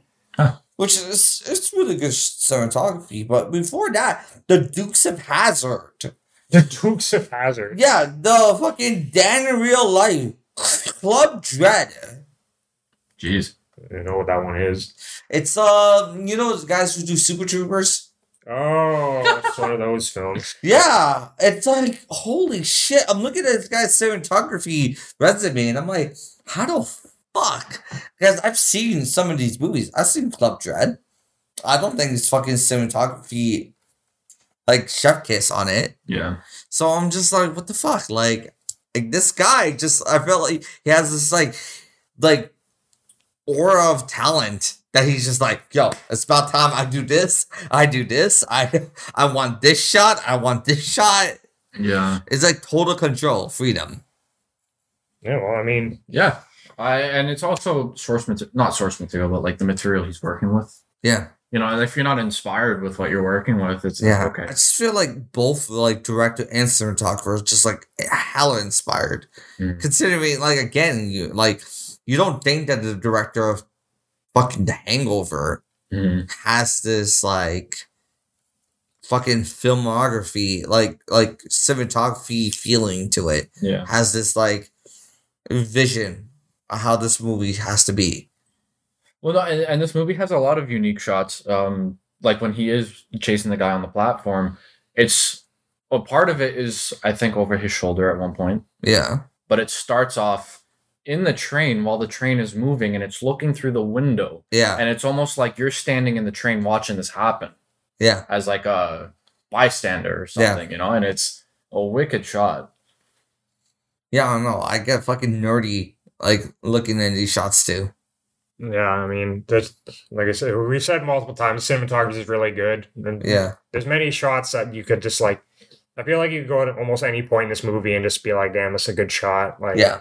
like there's so many of those, and it's just like this one where he's like chasing the guy down. I think it's also the cinematography is definitely a big part of it, but it's also just um the way he's moving is just like it looks very deliberate the way he's moving. Like he's not before he was getting beat up and he's like, oh, Shit. My bad.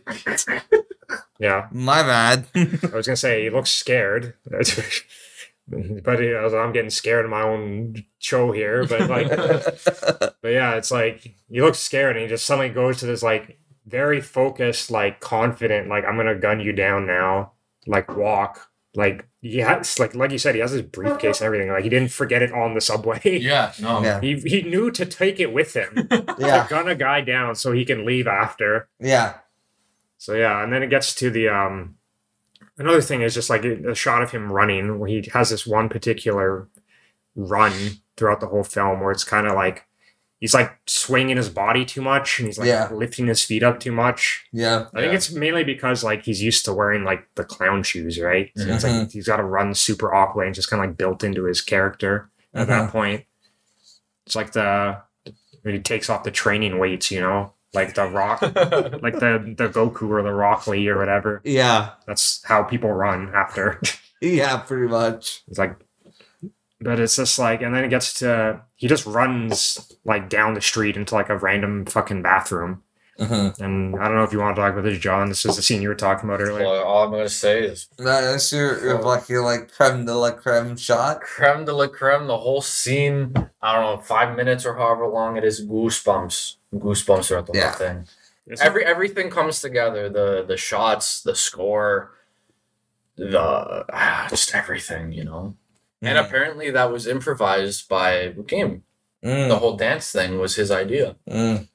Yeah, I mean it's it's like uh it's just the score is like almost like operatic, like quiet operatic music. Soft violin. And then he's sort of doing like what I'd say is close to like a ballet dance almost. but it's so cathartic. Like you're watching this and you're like, this is catharsis for the guy, and you know it. You know, like Yeah, I mean before it's like you see him he's like as he walks he's like slouched down, he's very like like looks like it- he's just like weighed down and it's just like him just very gently dancing, you know, after committing these horrible murders, right? Yeah. But for him, it's like he's like free of like himself. Yeah, pretty much. And I think it's like a common theme throughout the film. He tends to express himself through dance a lot, mhm. actually, when he's like in a good mood, essentially. And it, he, as the film goes on, he starts dancing more and more because I guess he he's become like more light on his feet, or he feels like he's not as weighed down by everything Mhm. emotionally, at least. yeah. No, you can see his whole posture changes and everything. Yeah, it's like a very deliberate dance, and it's like he ends with like a he T poses on him or something. T pulses on them. well, he does like this, like he's like Christ the Redeemer, like like I'm not. It's actually the pose he does. Yeah. it's that the exact true. pose, right? Yeah. Uh, So that, yeah, so he after he commits the murders, right? yeah. It's just like um, when does he when does he start? Yeah, he's he's just watching the thing. He goes, he's watching the news, and it's like, oh yeah, they're talking about the murders, right? Thomas Wayne, and then this is where we get introduced to Thomas Wayne, who's just like, yeah, these murders were horrible. I thought it was kind of funny where he's like, oh yeah, they're decent young men. I didn't know them personally. I'm like, isn't this like every fucking news story? Yeah. Anybody like anyone relevant gets killed. But like, yeah, because if they find out the like, oh, these guys scumbags, like, oh, I didn't know them. Yeah, Yeah. it's also to cover his ass, but it's like Yeah. it's like how they like very subtly work that in, where it's like news report be like, oh yeah, upstanding young citizen. I didn't know them personally, and then later like, oh yeah, he was also like dealing meth down the line. You're like, oh yeah, well I didn't know him. It's like, yeah. okay, well, I don't know why you're even talking about these people then. Like, But yeah, you obviously have, have to protect your ass. So yeah, I mean, there is like always a there is a social commentary in this film, which is more of like a subplot, where it's like, you know, so you know, I wouldn't say it's a subplot. It's like Well, it's a, it's a major theme of the film, but it's Yeah. it's I don't know. It gets in a weird way like sort of pushed to a subplot just because of how focused you are, and I guess how good Joaquin Phoenix was. Like it's, Mhm. but it's just like yeah, society only cares about you if like you're of some sort of status, right? It's not like yeah, if you get gunned down the street and you're like a fucking Well, Thomas Lane, like Thomas Wayne, like when he found when the witness report says that oh a clown was the one who killed yeah these three guys, like he starts calling other people clowns. Yeah, he's like, oh, he's this guy is a coward, right? He's Yeah. like jealous of people who are successful, and you know, other people like that. They're all clowns, you know. yeah, And it's like, bruh, and he's like, oh, I'm running for mayor. I'm like, so you're just calling like the way people are going to interpret this, you're essentially just saying poor people are clowns because Yeah. that's what you're making it sound like. yeah. Like maybe that's not exactly what he's going for, but that's what it came out as. So, hmm so that's like Jesus, and it's like very poor choice of words. It goes back to the Heath Ledger Joker where he has that whole dialogue in the hospital where he's like, you know, I threatened to kill one little mayor. and everyone loses their mind, you know? Yeah. Like, it's not according to the plan, you know? Yeah. Some well off guys get gunned down. It's, you know, everyone freaks out, right? So, like, as a comic book person, I know that Thomas Wayne was never like referenced this way. Like I as feel a- like- Like, as a guy who's like just rich, who oh, doesn't give two fucks about everybody else, type of thing. okay. Yeah, he's usually depicted as like a philanthropist or like a good guy, Yeah. you know, well respected guy. People always talk about how, how great he was, like as a doctor and all that, you know? Yeah. So this is like the first indication you can see like They're not going for that. He's going for like a slum millionaire type of guy. Mm. Or he's like profiting off like the backs of like the lower class, right? Exactly. Yeah, I mean, the film has a very clear divide between the rich and the poor in this. Like, Mm-hmm. that's obviously a major theme. But But what I think it does best, the film, is everybody. who- So, uh, Arthur has bad, um, like he has, uh, how do I say, it? terrible experiences with like a, a, a variety of different people. So he's got the three guys on the subway who are like the upper class. Mm-hmm. He's got the woman with the child on her bus who is just like I don't know, middle class or even lower class, the same class as him Mm-hmm. and she's still treating him like shit. Yeah. So it's it's not like it's the whole movie's like okay if they're rich they're gonna be assholes. It's like no, it's just like people are assholes in this movie. Oh, 100%. Like, this is like Asshole the movie. yeah. Yeah. yeah, I think we said there's like only like a couple people in the film you could say who went out of their way to like try and help him, right? Mm-hmm.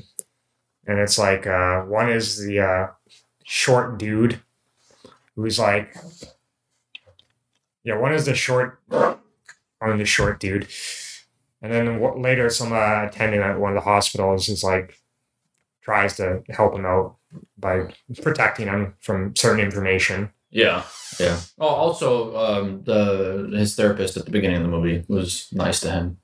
his therapist uh yeah i mean his therapist at the beginning just sort of seems like she's doing her job and then after this whole thing it's like it's uh it's like she i think at one point it's like he gets cut off from his um his funding right not his funding his like social services right Yeah. and she's just like you know what they don't give a shit about you they don't give a shit about me like i'm sorry i can't help you right like Yeah. She's basically like saying, you know what? Like we're both in a terrible situation. And, Yeah. And it's true, like they're in a terrible situation, so so here. There's a lot to remember in this plot. Like there's so much, but yeah, so after that, after he gets his budget off from the medication, he this is for me personally, this was one of the most awkward scenes in the film. The two most awkward scenes, this one where he does his stand-up routine at the comedy club. Oh club, God. and the first scene where he's like fantasizing about being on um, Murray. Murray show, Murray Frank, Murray Franklin show, who's the um, he's like a stand-up uh, comedian who hosts a late night show. He's supposed to be like a David Letterman type character, and who he idolizes, and he has like a fantasy scene where he's there, and he's like, "Oh, I'm trying to bring joy and laughter to the world." And I'm like. I'm just watching, like cringing, just like this is so awkward. Maybe because I have like social anxiety, but like I'm trying to imagine like if this was me going up in the middle of like a big ass like show and saying this like singled out, I'd be like, Ugh. Yeah. like stop, stop. It's just so awkward. It's so cringe. Yeah. Yeah, but this by far the comedy scene is the most awkward scene. Yeah, it's established he's trying to become a stand-up comedian, and then his mom kind of said, well, kind of says at one point like, "Don't you have to be funny to be a comedian?" I'm just like, bro. Which again, that's really fucked up. That's why I also said low key. This is like the comedy elements, the dark comedy yeah. elements of it, where they do stuff like that. Mm-hmm. Yeah, I think earlier they also do the. th- I don't know if it's already happened at this point where he's leaving his job and he's just like, he's like, "Oh, sorry, I forgot to punch out." Like punches the clock off the wall. Mhm. Yeah. Yeah. like, okay, that's actually kind of funny. Well, did we establish that the fact that like this fucking guy who gave him the gun?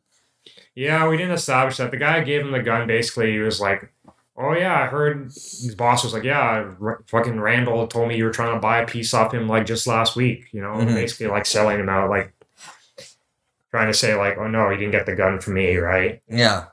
But it's like, so yeah, Randall's also a scumbag, No, hundred percent. He's a fucking scumbag. as is most people in this film. Mhm. But he's a scumbag. So, it's, like we said, there's only like a few people in this film who are actually like try to look out for him, right? Mhm. Yeah. So speaking of that, he goes to this comedy club to do his stand-up routine, and he goes out and just starts fucking uncontrollably laughing, Yeah. and it's really awkward. He can't even get a joke out, right? Mm-hmm. He eventually gets one joke out, and then it just. I kind of like how they do this, where they just start playing over his dialogue with music, and then Mhm. like put like sounds of laughter in there to make it seem like it's going well. And then you see like uh fucking Sophie. Sophie, who's at this point is established to be like his girlfriend or something. Mm-hmm. Like, yeah, they became his girlfriend after he just like one. He just went into her like apartment, and started making out with her after he like shot some dudes. Mm-hmm. So I'm like, damn. No, actually, it's even weirder than that. Um, because she before that he stalked her, Mm. Oh, he did do that whole thing where he stalked her. and then Yeah. she shows up at his door. And Again, this is in his imagination, but this is how it all starts. And she shows up at his door, asks him, "Hey, were you following me?" Admits to it, and then somehow she's okay with it, and she's like, she thinks it's a good idea to uh, continue seeing this man, which is I love how like later in if uh, obviously the plot you know what happens, but the signs to show that like this is his imagination is kind of more apparent after your second view or your second view, third view. I hate myself for not catching that on first view. Yeah. Who the hell yeah, I didn't catch that either. I think it's always good, what a good sign that they did a good job when you watch it and you're like, I should have seen this coming, but I didn't, right? Yeah,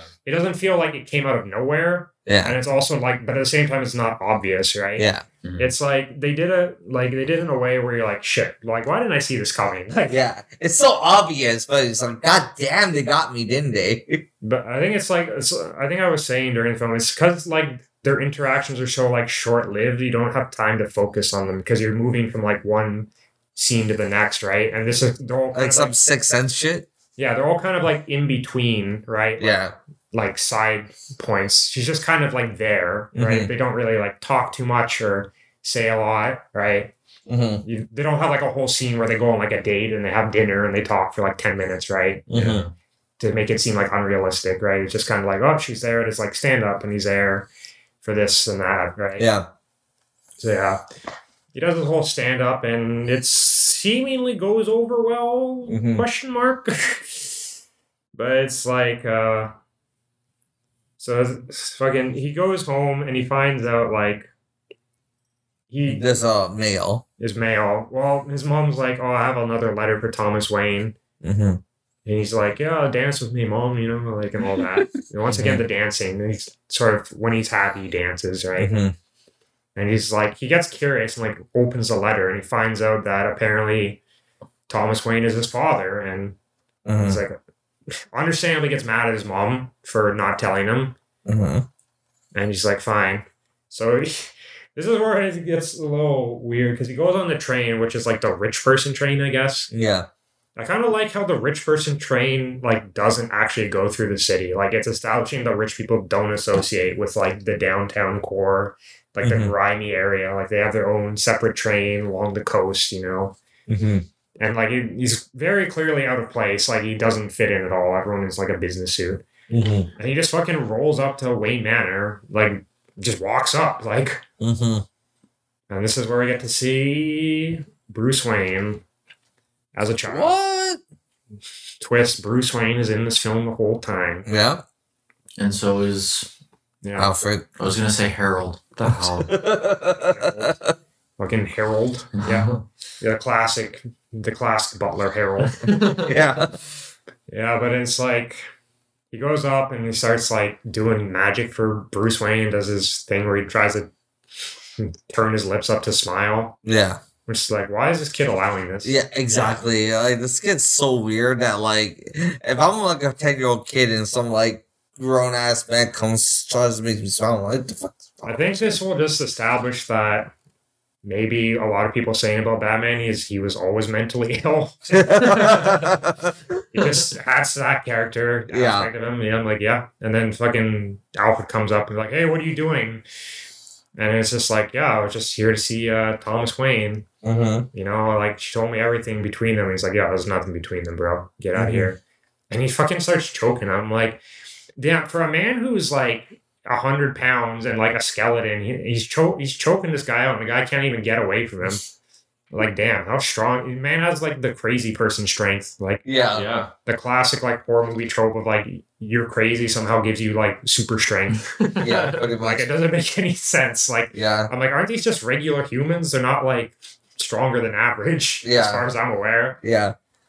Especially not Arthur Fleck. He's should be much weaker than the average person. Yeah. Oh yeah. He's like Yeah. no fat, no muscle. It doesn't even help that like if you know like if you're a comic book nerd, you know the origins of like Alfred. Like this guy was a soldier. Oh, was it? Yeah. Yeah, and for was- like the British Part of, like, like the SAS. Oh wow. so it's it wasn't like he was like a grunt. He was like special agent type of shit. Yeah, yeah. And so it's like what the fuck? So random like dude comes up and just chokes him out, and he can't stop him. Yeah. I'm like, bruh, fucking that's I feel like if you just karate chop like the guy's arm, it would have just like split in half. That's how frail the guy is. Yeah. that's how frail he looks. Apparently, he's not Yeah. because he's always constant. Like this man, like only subsists off cigarettes and and I don't know hatred. I don't freaking know because I don't know. I never see him eat or drink a single thing in a day. That is very true. He Yeah. does- He's I- I- only, oh, he's only ever just smoking. Like yeah, that's Yeah. true. he's smoking and that's it. I don't even see him drink water. Like, Yeah, that's true. like I don't know how this man's alive. Well, when he goes into his fridge in that one scene, What you think he's drinking the ice? no, no, no, no, no. But what I'm saying is, when he pulls out the like the the shelves in the fridge, there's nothing on them. Eh. I don't think so. They looked pretty empty to me. yeah, I mean, like at one point he's feeding his mom. He's not even eating himself. Yeah. Yeah. Like usually, if you having a meal with your family, you're also eating, right? You're not just like here's the food, Yeah. bye. like Yeah. so, yeah. I don't know, like where he's getting the strength from, but whatever. He's also runs a lot in the film, which we're saying for a man who smokes like twenty four seven. Somehow has all This the guy has a crazy stamina, man. this guy runs cardio for days, man. Yeah, he's running with like massive clown shoes and like a suitcase, like full sprint, and then he's like dancing right after. Like I don't know, and he's not even out of breath. He's not even breathing heavy. Mm-hmm. He's just like, oh, jeez. so yeah, he fucking gets home and he finds out his mom had a stroke. Mm-hmm. So obviously he's devastated, and he gets to the hospital. And some detectives come up and be like, "Oh, we got some questions for you about the uh, about the murders, right?" And he plays it off real cool. He's like, "You know, I don't want to talk to you cops," you know. And he fucking just walks into the So exit only door. like it looks completely unplanned. Like he has this whole scene of him being like, well, first of all, he like lies to the cops and be like, yeah, I don't know anything about them, right? You know, and they're Mhm. like, oh, why'd you get fired for bringing a gun? He's like, no, they told me I wasn't funny enough, you know. Yeah. I think this is also the first time you actively see him like outright just lie to someone, right? Yeah. Like before he's like honest and that got him nowhere. So Yeah, pretty much. So he's just he's willing to just lie to the cops about even trivial things like, you know, why he got fired from a job, right? Yeah. Just to cover his ass. But Mm-hmm. so he goes into the uh the hospital room and he sees like Murray Franklin come on and he's like talking about him. He's like, Oh, I got this clip and it's like it's his comedy act and he's like first he's like, Oh, this is amazing, you know, I'm on Murray Franklin show, right? Mm-hmm. And he quickly realizes, you know, it's he's not on the show to be uh praised, right? Mm-hmm. He's just Murray is just making fun of how bad his act was, right? Mm-hmm. So it's just like, yeah, I mean, that's sort of like, I think at that point, this is like another major tipping point for him because it's like, to him, Murray Franklin's like a father figure in a way. Yeah. Like, Well, you see in earlier scenes, like he starts imagining when he sees Murray, Murray, that like it is like a father figure to him. Merly. Merlin. Murray, Merlin, yeah. Merlin, yeah. Merlin Franklin, yeah. Yeah, and on that one scene when he's fantasizing or uh, dreaming about being on his show and getting called out from the crowd and Yeah. everything, uh, he also imagines that Murray says, "What does he say again?" He's like, "Oh, Oh, I wish I had a son like I you. wish Like, I had a I son give up like you. all this for having a kid like you. And Yeah. Like, what? if that's Yeah. not if that's not the most like Imagine the shit of all time. yeah, that's uh, wow, So at this point, it's sort of like he's just like his father figure for this whole time is just sort of like betrayed him essentially. Yeah. He betrayed all his like expectations, being like this guy's an asshole, and I mean he is an asshole. Yeah, he is. it's not how he saw, right? So, so after that, he goes to uh he goes to the film theater where all the rich people are watching a Charlie Chaplin film for whatever modern times. modern times, a very classic Charlie Chaplin film. Yeah. But for some reason, and, and the riots are going on, right? Mm-hmm. So it's like there's a bunch of riots outside, and this is once again just terrible security. Like there's like three cops total for this whole thing. Yeah. It's like one of them gets distracted and he just walks under the barrier and like walks into the back of the theater. Yeah. Like not a single person stops him or is there. Where did he get the uniform again? We don't even see where he got the uniform. He just walks in and he comes out and he's still wearing like a A butler. like Or a a bellboy. a bellboy uniform. Yeah. Very. I don't even know if they have bellboys anymore. I guess if you maybe went to a super high end. Well, at that point, they did. They did at that point, like I did, like even when we reviewed, we didn't post this review, but at Home Alone 2, they have bellboys. Yeah. You go to a super high end like hotel, they'll have a bellboy who will bring you shit. hmm Like other than that, I've never seen a bellboy in my life because I've never, I've never had the privilege to stay at a hotel that fancy. Like a five star hotel. Yeah. Like a yeah, like a you pay like a thousand bucks a night to stay there, right? Yeah. Hotel, right? Yeah. So he goes into the theater and like he confronts uh, Thomas Wayne in the bathroom, being like, "Yeah, I know you're my father, and like my mom had a relationship." you." And he, Thomas Wayne justifiably does not want to see this man because he heard about how he came to his house and basically like attacked his butler and his son, right? Yeah. And he's surprisingly patient with this guy still Mm-hmm. he's just like, you know what, I, your mom, like nothing happened between us. You're adopted, but and it's like, what do you mean I'm adopted, right? Mm-hmm. like how he just casually drops that in there, right? Because like he assumed he knew, and he's like, oh, he never told you. Mm-hmm. So this is just like another his world's slowly coming down around him. Is literally the everyone's betrayed me. I'm fed up with this world from the room here.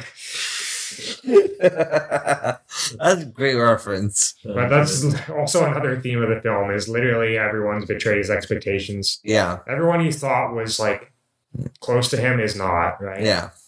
So he's like, okay, I don't know what you're talking about, right? Like, and then fucking Thomas Wayne just punches him in the face and leaves.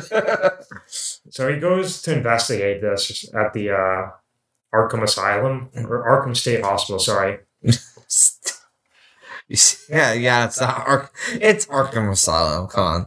Let's be honest. Yeah, Ark, whatever. So he goes there and he goes up to the guy and he's like, yeah, I found the files. Once again, this was one of the few people who's trying to be nice to him in the film because the guy Mhm. starts reading and be like, oh yeah, she was in prison. Imprisoned. She was put in the hospital for uh, like Oh, you mentioned it. What? Why she was put in the hospital. Well, that was. I mean, like the like the narcissism was one of the things that she had. she is like delusional. Yeah. So, Yeah. And like she also has narcissistic personality disorder, Yeah.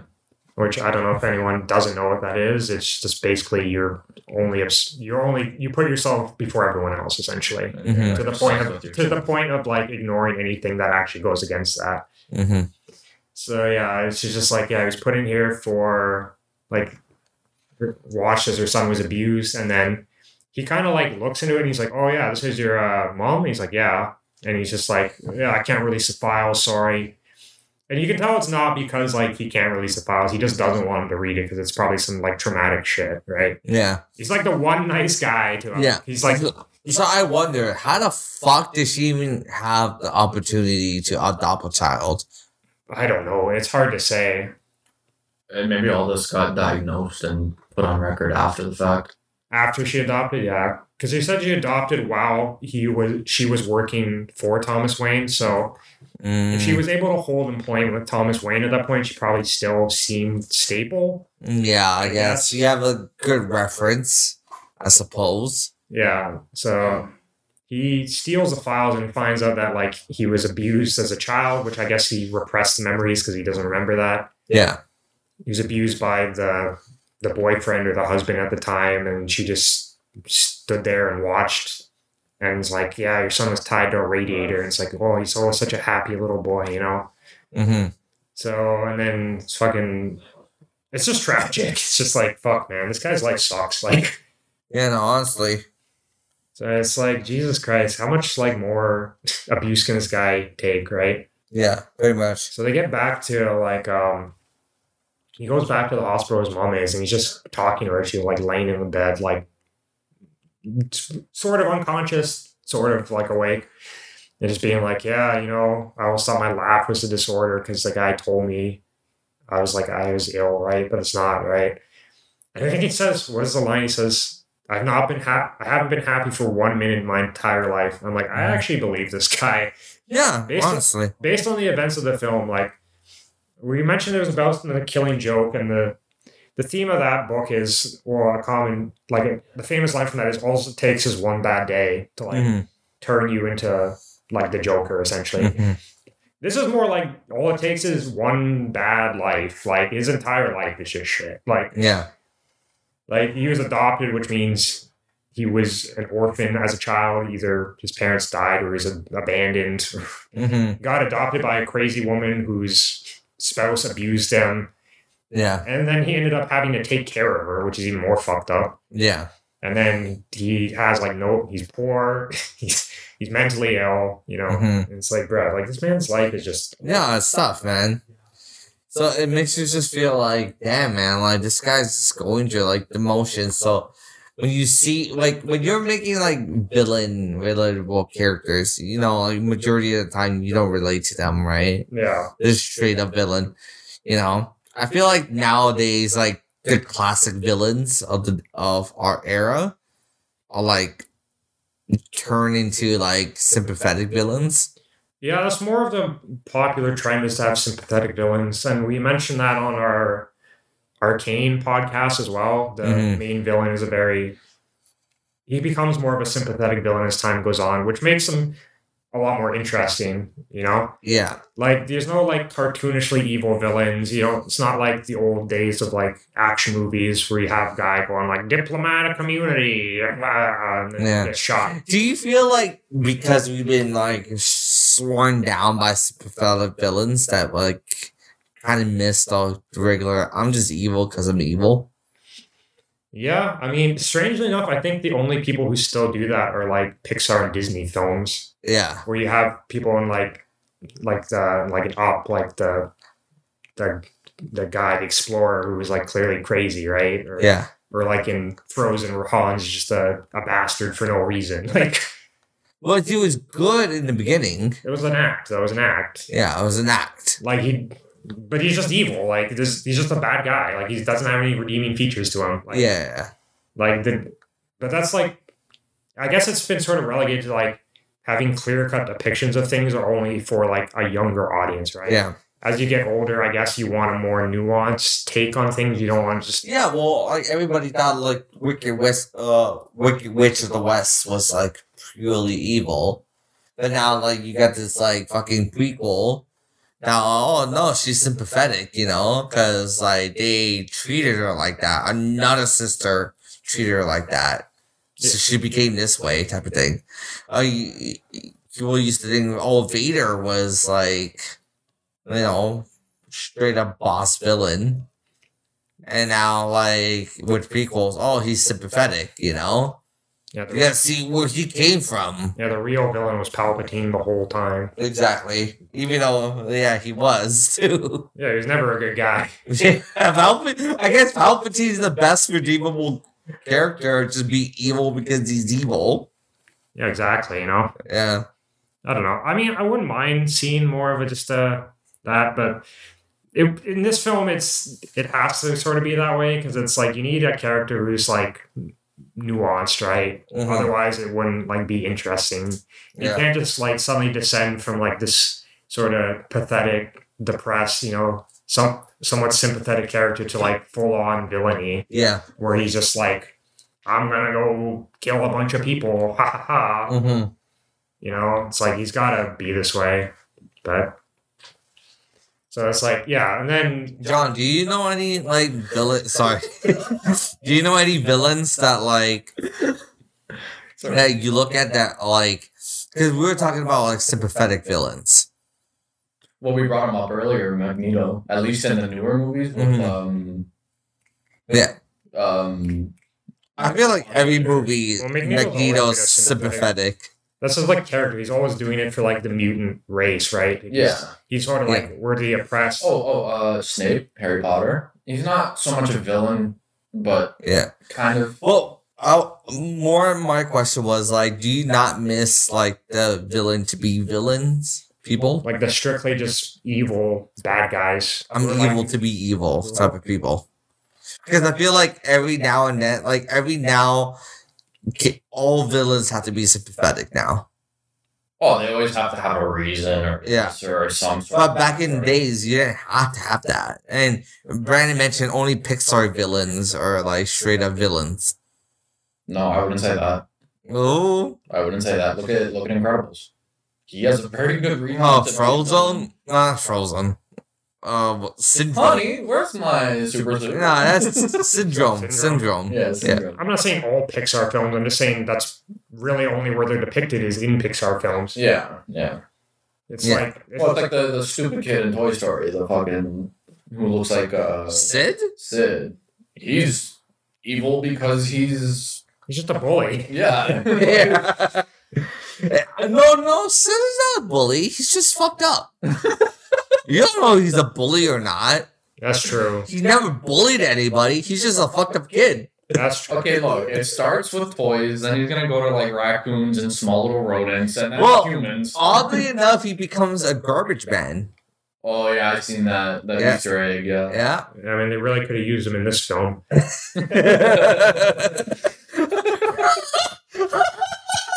she just got that. Holy shit. That was good. That was good. There, there was layers to that one. But yeah, it's Brandon, what the fuck, man? but yeah, it's it's like we don't really get like black and white depictions of good evil. Like this is the good guy, we should cheer for him. This is the bad guy. yeah. This isn't like uh you're watching fucking Dragon Ball and fucking Frieza. Even Frieza's become a sympathetic villain these days. Oh, how? Well, he's not sympathetic. He became like an ally briefly. Yeah, but he's still evil. He's still evil, but he's like, I'll help you this time. But next time. Well, the only reason he's helping is because he wants to be the main evil. So it's kind of Also, he doesn't want his like universe destroyed. Yeah. Yeah. Yeah. That's very self Makes sense. He has a very strong self interest to not just like erase from existence. exactly. No, but I, I feel like um, these um, like kind of like shades of gray villains um, are more interesting than just like uh, well, I just want to do this because you know. Well, I mean, I guess the other genre that happens a lot is horror films, right? Like Yeah. talking about like you were talking like Halloween, Michael Myers. He's just an evil. Oh, yeah. Th- See, that's why I love. He's just like, an evil dude, right? He's Yeah. not like. Well, I mean, I think later in the series they try to bring him in more of like a backstory, right? But the first Well, one's he's still like, evil, what you will say. He's a pawn of something, but he's still evil. Like, they don't get, like, like the only time it really got serious with with the Rob Zombie remakes, where they started like, oh, like as a kid he was fucking abused, you know? yeah, exactly. I feel like a character like that they should leave alone. Don't put any like what Rob Zombie did. I don't think you should just leave it alone. Yeah, exactly. If you're evil, you're evil for like crying out loud. I don't need to know if you're like, oh, you grew up in a shitty household. Yeah. Like to me, that's played out now. Um, one of my one of my favorite. I, it's not like a. I don't really like the movie itself, but one of my favorite scenes in a horror movie is uh the the strangers when Mm. they ask them like, "Why are you doing this?" and it's like, "Cause you're home." And I think that's so like, if that's not a motive for like a bad person, you know, like Yeah. Yeah, I mean, I I kind of would like to see, Guess, more popular films where it's like the bad person is like not redeemable because it's sort of like there's some sort of satisfaction. I like I don't know. I watch this a lot in anime where the villain is like, um, this is all according to my plans, all according to Keikaku, you know, Are you talking about Naraku?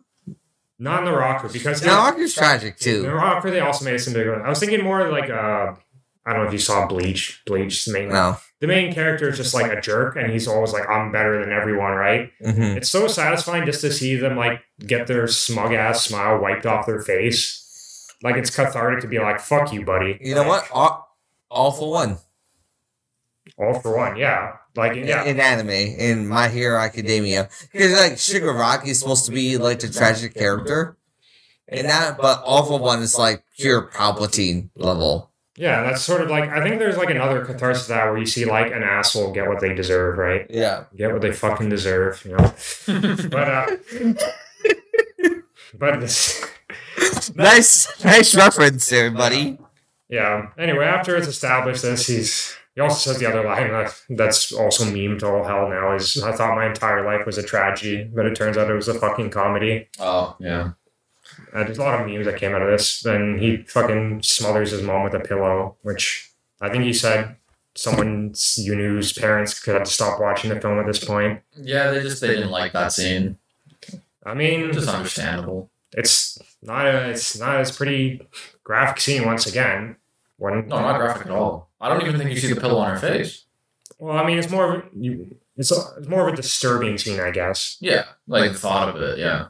That man would just like kill his own mom, right? Even if she was like, com- like completely horrible to him his whole life, right? Mm. So it's just like, yeah.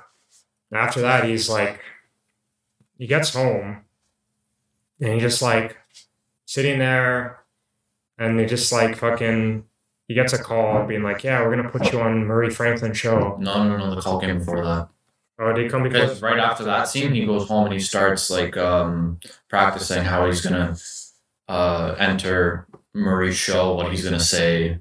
Are you sure? I'm pretty sure that's what happened.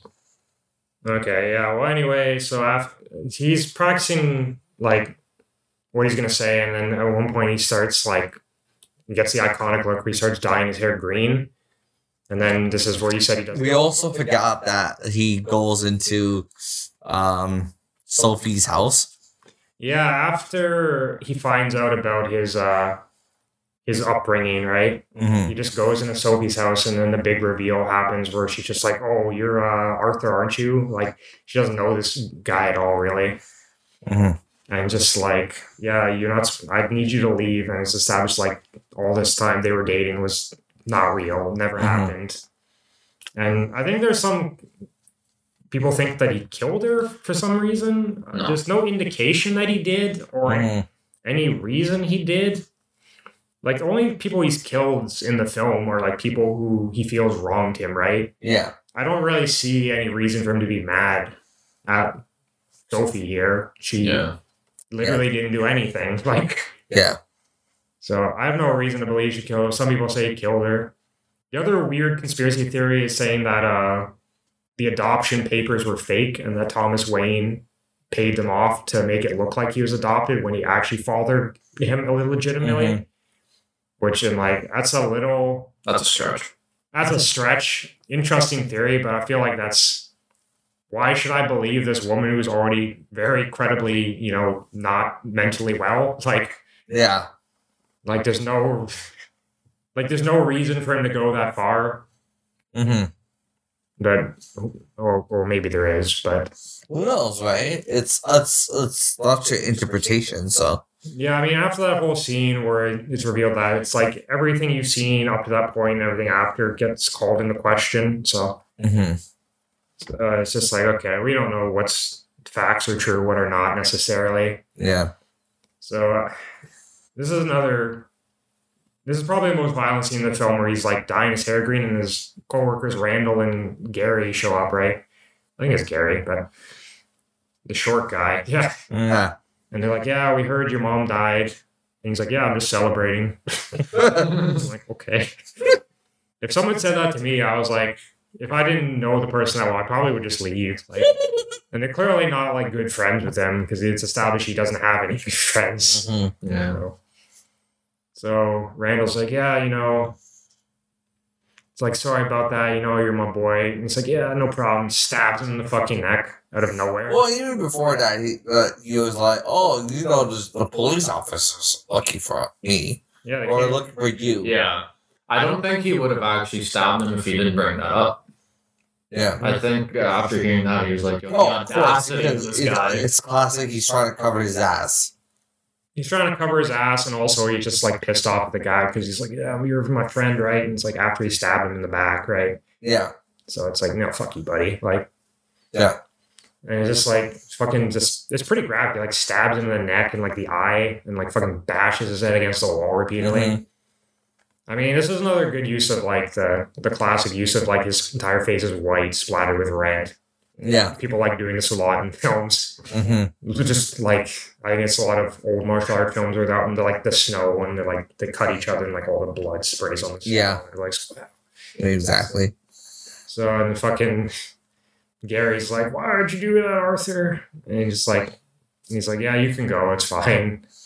Yeah. And another bit of comedy tries to like, he like jumps in and be like, oh, Mhm. tries to run away, but he can't get out the door because it's like the fucking the lock's too high.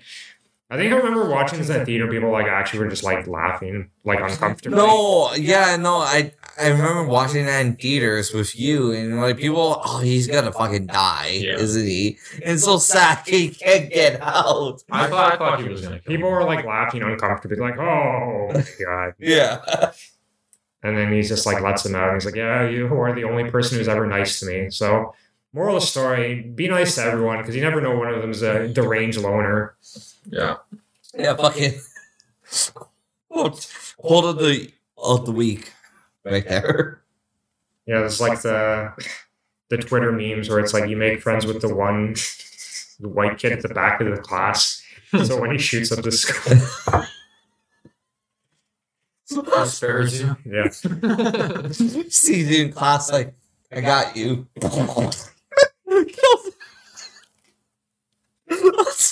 okay, we're good. Yeah. We're not getting canceled. I mean, we're not getting canceled for that, but yeah, I think at this point, like in his last like twenty minutes of the film, is where like all the memes come from. Yeah, Cuts to the scene of him like wearing the suit, and then he's like dancing down the stairs. But yeah. The song "Rock and Roll Part 2 by Gary Glitter, which is, if anyone's heard that song, it's like a weird choice for the film. It's a hockey song. They played it hockey. It's like it kind of works, but it's also like when it first came on, I was like, huh? Like it was like I didn't expect it because you have like this like usually just sad orchestral music or very like like atmospheric music, and then all of a sudden they bust out this like hockey chant song, and you're like, what? The man's like dancing down the stairs, you know. yeah. And it's fucking just like, I think at this point it's established like, after he kills that guy, he's like, probably most confident he's ever been in the whole film at this Mhm. point. Mhm. He's just like, he's living life, you know, he's he's on top of the world, you know? Yep. And then uh, two officers that were uh, questioning her from the Wall Street kids murders Yeah. show up. Yeah, and they're just like, hey, and he just runs away. So, in my opinion, do do you think these like detectives or whatever have proof? I don't think they had proof, they just had suspicions. Mm. And then the moment he ran, that pretty much confirmed it. Yeah, I mean, I don't know where they got the uh, evidence from. Maybe it's they trace like the bullet back to the gun he had or something. Did you even see the gun?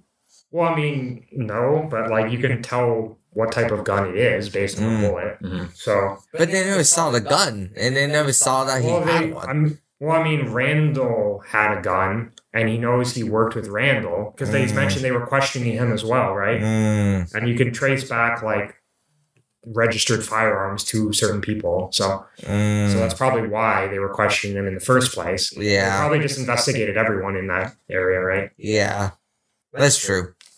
Because knowing Randall, he probably was like, "Oh, I gave that gun to Arthur," you know, like Mm-hmm. fucking save his own ass. So, Mhm. so yeah, that's why they're questioning him. But also, I don't know. Like he gets chased by these guys in the subway, right? And I think you said you like this shot a lot, Jimmy. Yeah, when they're going into the subway. Yeah, the subway. And it's like full of protesters with like Yeah. clown masks on. No, I like the like the fact that like the fucking officers are going inside the fucking subway and they're like be, already be, being bombarded by all these rioters. That fucking at this point we call him Joker now. That he's already kind of started. And you can see it's just like the fucking chaos that's going on around, you know. Even though they're flashing the fucking badges and whatnot. to these rioters. It doesn't give a fuck about them. Yeah, like he literally takes a mask off a guy and the guy just like fucking shoves him, right? And Yeah. then he gets shoved another guy and the guy turns around and just like fucking decks the other guy Yeah, out of nowhere. It's like, what is this escalation? Like, yeah. There's like zero escalation. It's shit. It's it's, chaotic. I think it's established that these people are like at the the, the boiling point, right? Like everyone's just like ready to fucking blow at like the slightest anything. Yeah, Yeah. So it's like chaos happens. One of the cops actually shoots one of the guy, the Yeah. protesters, and that's when they all like fucking just swarm them and assumedly like kill them, hmm right? Because they mentioned later. Fun fact about that. They say that the cop died. Uh, sorry, not died, but like got critically injured at one point. Doesn't talk about the cop shooting somebody. No, they don't. Oh, that's a good point. Yeah. Yeah, because again, it's the society point. Nobody wants to talk about the cop shooting the random fucking innocent bystander Yeah.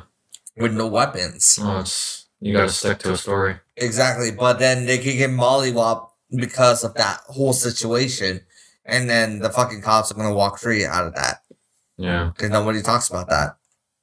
Yeah, it's That's fun. a, that's a good point, actually. Yeah. So after he, he causes all this chaos, he does his little fucking dance. Yeah. Fortnite dances on him. be like, haha. I think this is the most like Joker, like close to the comic book depiction of the Joker. Is that one scene hmm where he just like revels in like chaos hmm that he's caused. He's like, haha, fuck you guys, I'm out of here. hmm And he's like, sort of, it's like, like he's clownish about it, right? He's like Yeah. dancing and like smiling and be like, ha ha ha. He's like a Joker, essentially. Yeah. Like we like we're finally bringing into like Uh, you can say an early depiction of the Joker. Yeah, this is, I guess, where it's most tied to the comic book of like the actual Joker Yeah. character, right? Yeah. So it's like they fucking he gets to the show and he's in the back room and like Murray comes and be like, Hey, we're on and of course the producers are like, I don't think we should have this guy on. I don't think it's just a good idea. And of course Everybody, listen to producers. of course no one listens to him. He painted his face, which is like like a clown, which is obviously a symbol of protest right now. It's like, oh, does that have anything to do with the politics? He's like, nope, I just That's like if you show uh, literally the equivalent of that, like back in 2019, is like if you show up to a talk show and you have a MAGA hat on. Yeah. yeah. it's like, and then they're like, yeah, let's put him on anyway. Like, what's wrong with you? Like, look, Because Murray's a fucking idiot, man. he's an idiot who just cares about ratings. Yeah, that's what it was, man. And he's literally just an idiot who's an asshole as well. But my thing is, the fucking producers are more caring about ratings. They're getting a fucking build out of this. Well, yeah, I mean, the It's producer, just, it, but it's Murray's ego. it It's is, his ego. it is his ego. He established he's like an egotistical asshole. So, Yeah. so it's like fucking, He's like, oh, this guy made great money for me. Oh, I'm gonna put him on the show. Oh, is he fucking like fucked up in the head? I don't care. Go ahead. What what's the worst that's gonna happen to me? I'm on live TV. yeah, it's not like he's gonna kill me or anything. Yeah, he's not like you bring a gun to the show. What are you gonna do? Stab me? Like, yeah, That gunshot felt so real though. Like the way his head fucking flies back, the Yeah. blood splat on the wall. Well, it's like we said, all the depiction of violence in this is like super realistic and gritty, right? Yeah. Like that's why it's it hits that much harder, right? yeah, Rather than like you watch like a John Wick or something where people are just getting shot and or the John Wick 2 where they're like casually shooting under their arms in the subway station in between the platform or like the Oh. pillars. I'm like, bro, like that's not how silencers work. like you can't just like you can hear a silencer going off. Yeah. it's still like fucking loud. Like yeah, you can't be like in the mall, just be like pew pew pew pew, like under under the arm, like under my like my jacket, just like hey, like just casually shooting people. Like fuck, Yeah. that's not how things work. But yeah, it's like so when there actually is like someone gets shot or something in this film or stabbed, and it's like super like oh Jesus Christ, like yeah, you really feel it, right? yeah, which is just the tone of the film. So, so he goes on to the thing. He gets asked to be introduced as Joker, and he fucking like walks out, just dancing on him, throws a cigarette away, fucking makes out with some random old psychiatrist chick. No, the doctor. The doctor. Uh, yeah, she's a doctor of something. But uh yeah, so Murray's obviously brought it on the show just to fucking fuck with him some more. But- Yeah. So he's like, yeah, you know, he's talking to him normally, and it's it looks pretty awkward. Even before that, though, I kind of like the scene because obviously Murray is here to shit on this guy, Yeah, but Joker does not give him any sort of chance to fuck with him. yeah, Like it's already like established. Like he's out here, he's the dominatrix. Like everybody, everybody's paying attention to him, even fucking Murray. So he came in like, oh hey, like show that clip right now. Like as soon as he stand, as soon as he came to the fucking chair, you can't say that. Yeah. Well, I mean, he keeps taking like small jabs at him every now and again. He'll say something and make a joke like, "Oh," yeah," like he goes to like, he's like, "Oh, you got any new material?" And he pulls out books like, "Oh, you need to write." Like, "Oh, you got a book." Ha, ha, Yeah, you that's know, true. Like, he just takes small jabs when he can. But it doesn't work. It doesn't work. He just kind of ignores it, right? Yeah. So and it's just like he's just like he says like a joke, which is like knock knock, uh, the police, your son's dead, huh? And they're like, no, you can't talk, you can't say that, you can't say jokes like that. I'm like, what is this Twitter? Like, you can't make a joke about that. like literally getting canceled exactly. on live TV, but. I'm like, why didn't they? Like, once again, listen to the producer. Yeah, This guy has like this kinds of jokes coming out. You would have checked any of this beforehand. Like, it's true. No, honestly, Murray, listen to your fucking producer, man. He knows what he's doing. Yeah, so just before we get into this last part, it's, just, it's established that he was going to go on the show originally and then like shoot himself on the show. Like he was going to kill himself on the show. Mm-hmm. So, and then at this, and he gets to the point where he's just like, he says something and then he's like, oh yeah, I killed those guys in the subway. And he's like, oh, is this a joke? It's like, no, I'm serious, you know? And then this whole, I'm not going to go over this whole speech because it's, just watch the scene if you haven't seen it. This is, like the most iconic scene in in the film. It's definitely, yeah. The speech also could have been a lot better, I feel like. Why? I don't know. I just it starts off good. I, I like, you know, the tension, the energy. Yeah. And the tension stays there. The, like the uh the tension remains, but I feel like some of the words he used, like at one point he says, We're gonna take it like good little boys or something. I can't stand that line. Mm. I just those those Don't like they words. said they're gonna go werewolf. Yeah, I'm like, what the fuck is that? Like there are two wolves inside of me. Yeah, like the TikTok cringe over here, like the neckbeard TikTok cringe. Yeah, I don't know, just just that part. It was like the smallest part of that speech. Mm. I don't know. And it was it happened to be near the end, and it just threw me off the first time. eh, Every time I've seen that scene, actually, I, I think it works just because it's as he goes on with the speech, he gets more and more like emotionally unstable. So like Mhm. the what he's saying is not necessarily like he didn't think that out, right? He's just saying what the hell comes in his mind, right? And it's not necessarily like the most eloquent thing. So he, it almost it almost sounds juvenile. That's what I mean. It's sort of like at this point he's like crying about his life, right? Yeah. Essentially. Yeah. Which understandably his life sucks.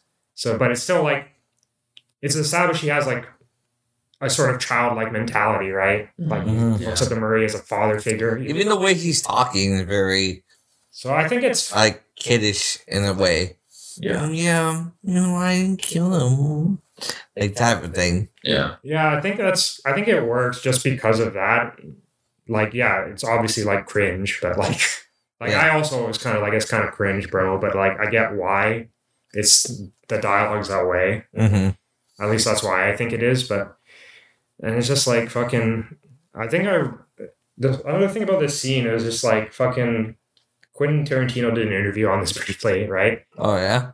And then of course Quentin Tarantino will be like, "Oh, this is fucking Quentin Tarantino saying this is just like a rehash of like Taxi Driver and King of Comedy." I'm like, dude, Quentin Tarantino talking about rehashing old films, really? You're criticizing. Is it like Jackie Brown, Django, Loki's just rehashes? I'm like, you're criticizing another director for doing that, Quentin Tarantino of all people. Yeah. But yeah, he's like, yeah, this one scene was fucking great because it's. He said it was really. He found it very subversive because it's like, yeah, Murray is an asshole comedian like a David Letterman, but like he doesn't deserve to die. Like Yeah. He deserves to get shot, but like by the end of the scene, you're like, yeah, fuck this, fuck Murray, like, and he gets shot, and you're like, kind of like almost like glad he gets shot, Yeah. like in a weird way, like, and I'm like, that's kind of true, actually. It's like, Yeah. does Murray deserve to die? No, he's just an asshole. Yeah. like, he's not a good person, but It, it puts it in perspective. It's like, obviously, when I was watching this film, I was like, yeah, fuck these guys, you know? They're assholes to him, yeah, you know? Like, obviously, it, like, you can see why he has a reason. But, like, again, like, you're watching this first time, you like, you're conflicted, you know? You look at Arthur's life, it's like, I can see how that happened. But you see these people being fucking assholes yeah. in general, Mm-hmm. You know? So it's just like fuck, like, yeah. Did did Murray deserve to die? No, but it's like did it almost feel like cathartic? I think it's because at this point you're so like invested in his character Yeah. that like his sort of like catharsis is your, now yours, right? Yeah. Which is just like hats off to Joaquin Phoenix and Todd Phillips and everyone for Mhm. drawing you in that well. So Yeah. Another thing about this scene was just uh, another brief commentary on the media, where it's just like people are just rebroadcasting this guy getting shot in the head. Yeah. Yeah. I think someone established there's one point where they rebroadcast it, and you can hear him bleep out him saying the word "fuck," where he says, "You get what you fucking deserve," but they still show him getting shot. Jesus. So it's like what? Yeah. and it's like they this has happened in the past in media. There's been episodes of like news just showing people getting shot or Yeah. There was a famous thing of a a senator or a, a, a politician who literally shot himself on live news and they, and they Oh, rebroadcasted it Yeah. hmm and it's like you can still find the clip on youtube if you i wouldn't recommend it but Yeah. Yeah. it's just it just sure goes to show like how fucked up the media is i think we talked about this briefly it's like you can show like literally fucking people being like decapitated or like chopped in half or whatever or shot and then but you show like a nipple and you're like oh god no right Yeah. Yeah. Or it could be like decapitate, no blood, but still show the decapitation. yeah As long as there's no blood, Yeah. people won't care. yeah Like Star Wars gets away with a lot of that, where like you know you lose a limb, you lose a head, but there's no blood, Exactly. so it kind of looks not so Yeah. convincing. I think I said also like even in the Marvel films, like in Iron Man, like he literally shoots some terrorists in the beginning of the film, mm, but like they're only allowed to say like the F word once. or Yeah, you can only say one F bomb in a PG 13 film. so I'm like, what is this like rating system? Like it doesn't Yeah. make any sense. Like fucking violence in the media is just like I don't know. It's just like they're desensitized. Have you ever watched This Film Not Yet Rated documentary? No. Just talked about that in the pod one day. Because it's like the only documentary that I'm like, yo, this shit like is real. The MPAA does not make zero sense. No, but yeah. Anyway, after he's done this talk show, he gets arrested, obviously, and then you can see there's chaos throughout the city. Yeah. Obviously inspired by him. Inspired by him, and he's like just fucking laughing at it. Yeah. And then out of nowhere, he just gets sideswiped, and then they just pull him out of the car. Which, like, mm. I don't know how he survived this. He wasn't even wearing a seatbelt, and like the two cops are dead, assumedly, and they were fine. Like, so I don't fucking know. So he gets I was making a joke with John. Like, this guy is hella concussed. Yeah. probably. So Dude had no idea where he was when he got. Yeah, so when he was standing up on police cars, he had no idea where he was. And then he gets back to they just, after he gets pulled out, they briefly cut away to like uh fucking Thomas, the Wayne family coming out of the theater. Since it's a Batman, Austin Zorro. since it's a Batman related film, The yeah, Gay Blade? the gay blade of Zor- Zorro, the gay blade, yeah. Fucking goes down the theater. A guy follows him and just like, hey, Wayne. Or you mean Joe Chill? That's the common character name. We don't know who this fucking guy is. He could be Joe Chill still. This was probably the one part I always just shit on where he like shoots them and then he just grabs the pearls and is like, ah! I'm like, for what? He didn't even take them. Like he just fucking did it after he shot her. In every Batman movie, he they take the pearls, man. Yeah, I get it, but like they already established like a different universe. They don't need to do it. That's like the one little bit of fan service that they threw. in. That's the fan service they threw in for all you Batman fans out there. Yeah. The, pearls. the pearls, yeah. And then it cuts back to him, and he's like on top. He's like surrounded by the protesters, and gets on top of the car, like makes the iconic Joker smile out of his Mhm. blood. And then, then yeah, it cuts to him. He's in a. He's just laughing in like what looks like a mental asylum. Yeah. And Arkham. we don't know which one it is. We It's Arkham. Let's be honest. just once again another meme says, "What do you?" It's like, "What do you like?" I was like, "Oh, I was thinking about a joke." And it's like, "You want to tell us?" Like, no, you wouldn't get it. and then yeah, then it ends the film. So, Well, it, it implies that he kills the well, he walks out and there's like his footsteps are like bloody, Mhm. so we assume he killed her. But once again. It's established she's unreliable, or what's you're seeing in the film is necessarily reliable. Yeah. So, So, um, I got a question for you. Well, two questions actually. One question. I know we're really long on this one, but I don't give a fuck. Uh, one question is: Do you think that this should have been a scene with Joker and the person who killed Joe Chill in this case hasn't been named, but should have a scene together?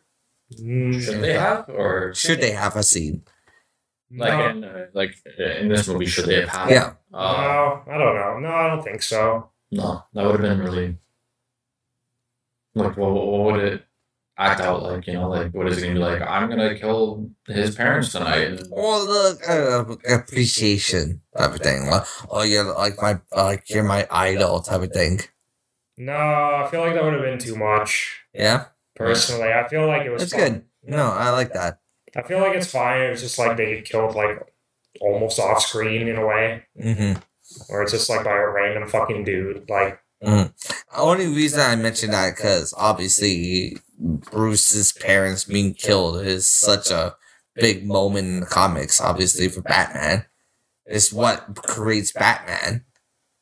Quite essentially. yeah, I don't know. Maybe in the well, the sequel of the film, maybe they'll focus on it more. Maybe I don't know what the plot is. Maybe they'll have something with Bruce Wayne and he'll remember it differently. You know. Maybe. But I doubt it's like for this film. I don't think is necessary because it's not about Batman, right? It's about Yeah. Yeah. it's about Joker. So Exactly. Uh, and second thing, I guess this is the most loaded question of all time. Where do you put Joaquin in this performance with Jokers? What do I Oh fuck.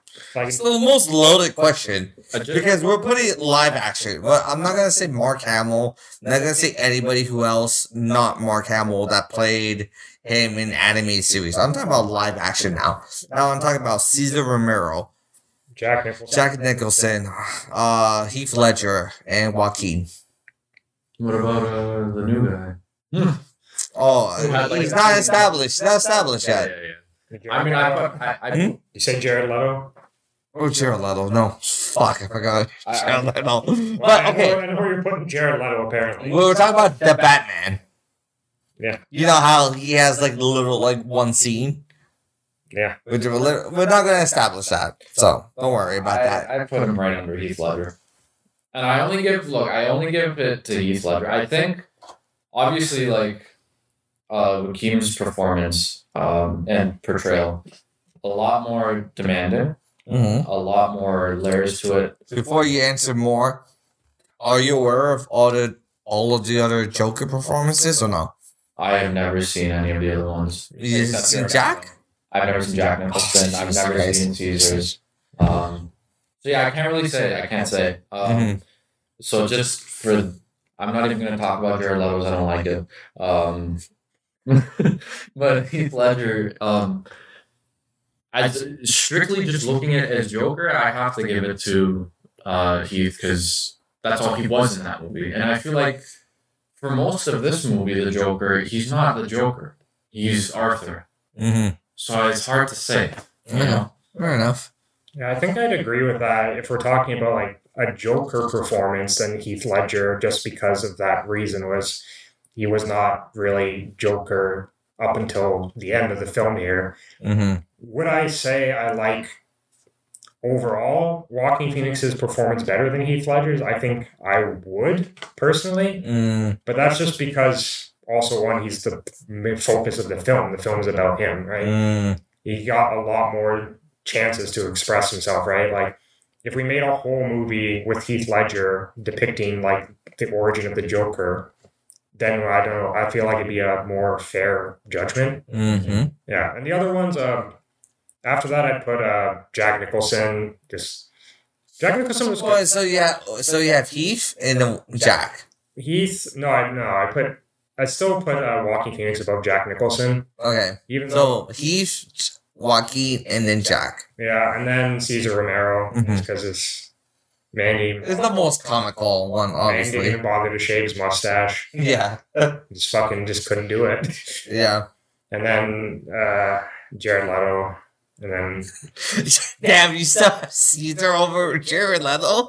I. Uh, that's how. Damn. Okay, yeah. I mean- I still put Jared over Cesar. I'm sorry, man. That's fair. I mean, I don't know. Maybe There's still more commitment Jared did than fucking Cesar Romero, man. well, yeah, you're right. I mean, like I said, Cesar Romero didn't even shave his fucking Yeah. mustache. Oh, he just put makeup over it. Yeah. You can still see stash. So Yeah. I don't know. I just yeah, yeah, you're right. But at the same time, I'm just disrespecting Jared Leto as a meme at this point. Yeah. God damn. How my boy falls from grace. Yeah, you moored too hard. Yeah. Now, what about you? I oh fuck. Um Yeah, I'll still give Heath the edge. Yeah, Joaquin obviously second. And then third, yeah, fucking let me see Jack and then Jared and then Cesar. yeah. I mean, like Jack Nicholson's performance was fine. It wasn't bad. It was. Ex- It was it, yeah, it was good. yeah, he played like a more gangster comedic Joker, Yeah, that's which is fine. more how he's depicted sometimes. So. Yeah, that's why I feel like when Jared gets like hated, I'm like, look, he's literally just played Jack Nicholson, the modern version. Yeah. Like the hot topic version of it. Yeah, I guess so. Yeah. Also, it, except the difference is he was in like five minutes of the film, where Jack Nicholson was in like half The entire film. So it's like okay, well, Yeah, Once again, it's like he, in terms of like weighting the performances, it's hard just based on like the types of films that they're just maybe don't put Joker in the fucking film. Yeah. In. Well, oh, yeah, I mean, Don't play the most iconic character in a fucking film, and he's only going to be 15 minutes in because he's going to be the obviously the most talked about character in the fucking film. yeah, I mean, I even remember watching the trailers. It made it seem like he was the main villain of the film or something. Yeah, or you know what? Just have him as a fucking cameo. Fucking Mar- Marvel was making fucking cameos with Thanos the entire fucking time. Yeah. So let's just make him a cameo then. They'll make him like in the movie. hmm Yeah. So, but yeah, that's. uh I guess we should just. What do you say the rating of the film is? Oh yeah, we're already here, huh? Oh shit, we're almost like two hours and thirty minutes here. Two So hours and 30 minutes? almost. Oh. I mean, it's the first episode of New Year. We started off. It started strong, man. Whoa. So, oof, looking back at it right now, nine out of ten. Nine out of ten. I don't think this is a ten out of ten film. It's like I want to give that rating lucratively. So I feel like everything hits. It's a really depressing fucking film.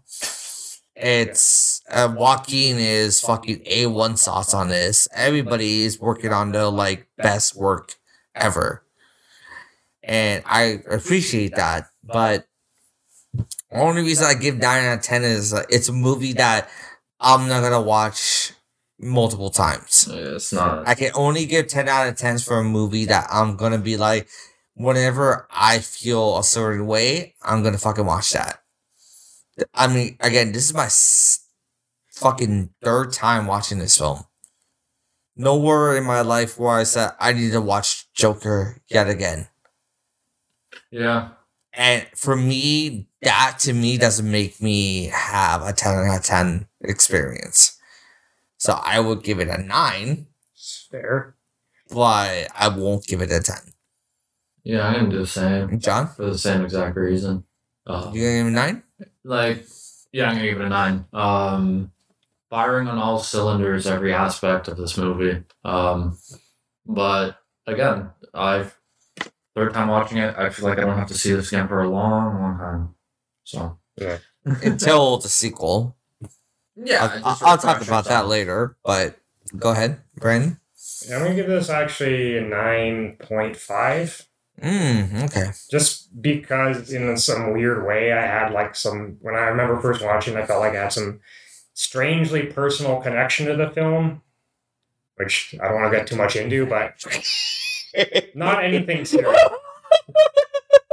Not anything You want me to edit this, Brandon, anytime soon? No, I mean it's fine. I'll just mention it, but it's like, like I said, in some ways he has like a lot of sympathetic qualities about him, Obviously. And it's just like, like I said, I'm not giving a ten out of ten just because, like you said, it's not the kind of film I watch anytime I feel like it. But in the same way, it's like I also feel that's good. It's like it's not because I, I just like I just don't want to watch it because I don't want to be put into that mood, you know hmm it's sort of like I think we mentioned this briefly. It's like sort of the No Country for Old Men situation where it's like great film. Would I watch it anytime? No. Like, Mm. but I can. It's a good film. Like, Yeah. yeah, So- You can't take that away. yeah, exactly. So, but yeah, good movie overall, and yeah, I mean, it was a great movie. This is one of the only movies that made a billion dollars. it was the first R-rated film to reach over a billion dollars worldwide. Yeah. Yeah. Wow. That's fucking crazy. If you really think about it, it was Deadpool and then Joker now. The Deadpool two. Or Deadpool 2 So wait, as well. Deadpool made a billion. Um, uh, no, it didn't. They didn't make a billion. Made, Only Joker it made did. like seven hundred million. Oh, okay. Yeah, only Joker did. So obviously, despite propaganda and fucking how everything, it still made a billion. Yeah. You could even say that fucking like the propaganda made it to a billion Yeah. I mean, in some way.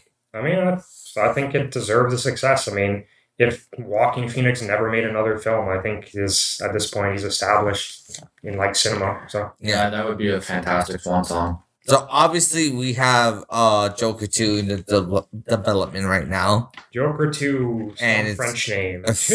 Folie à deux.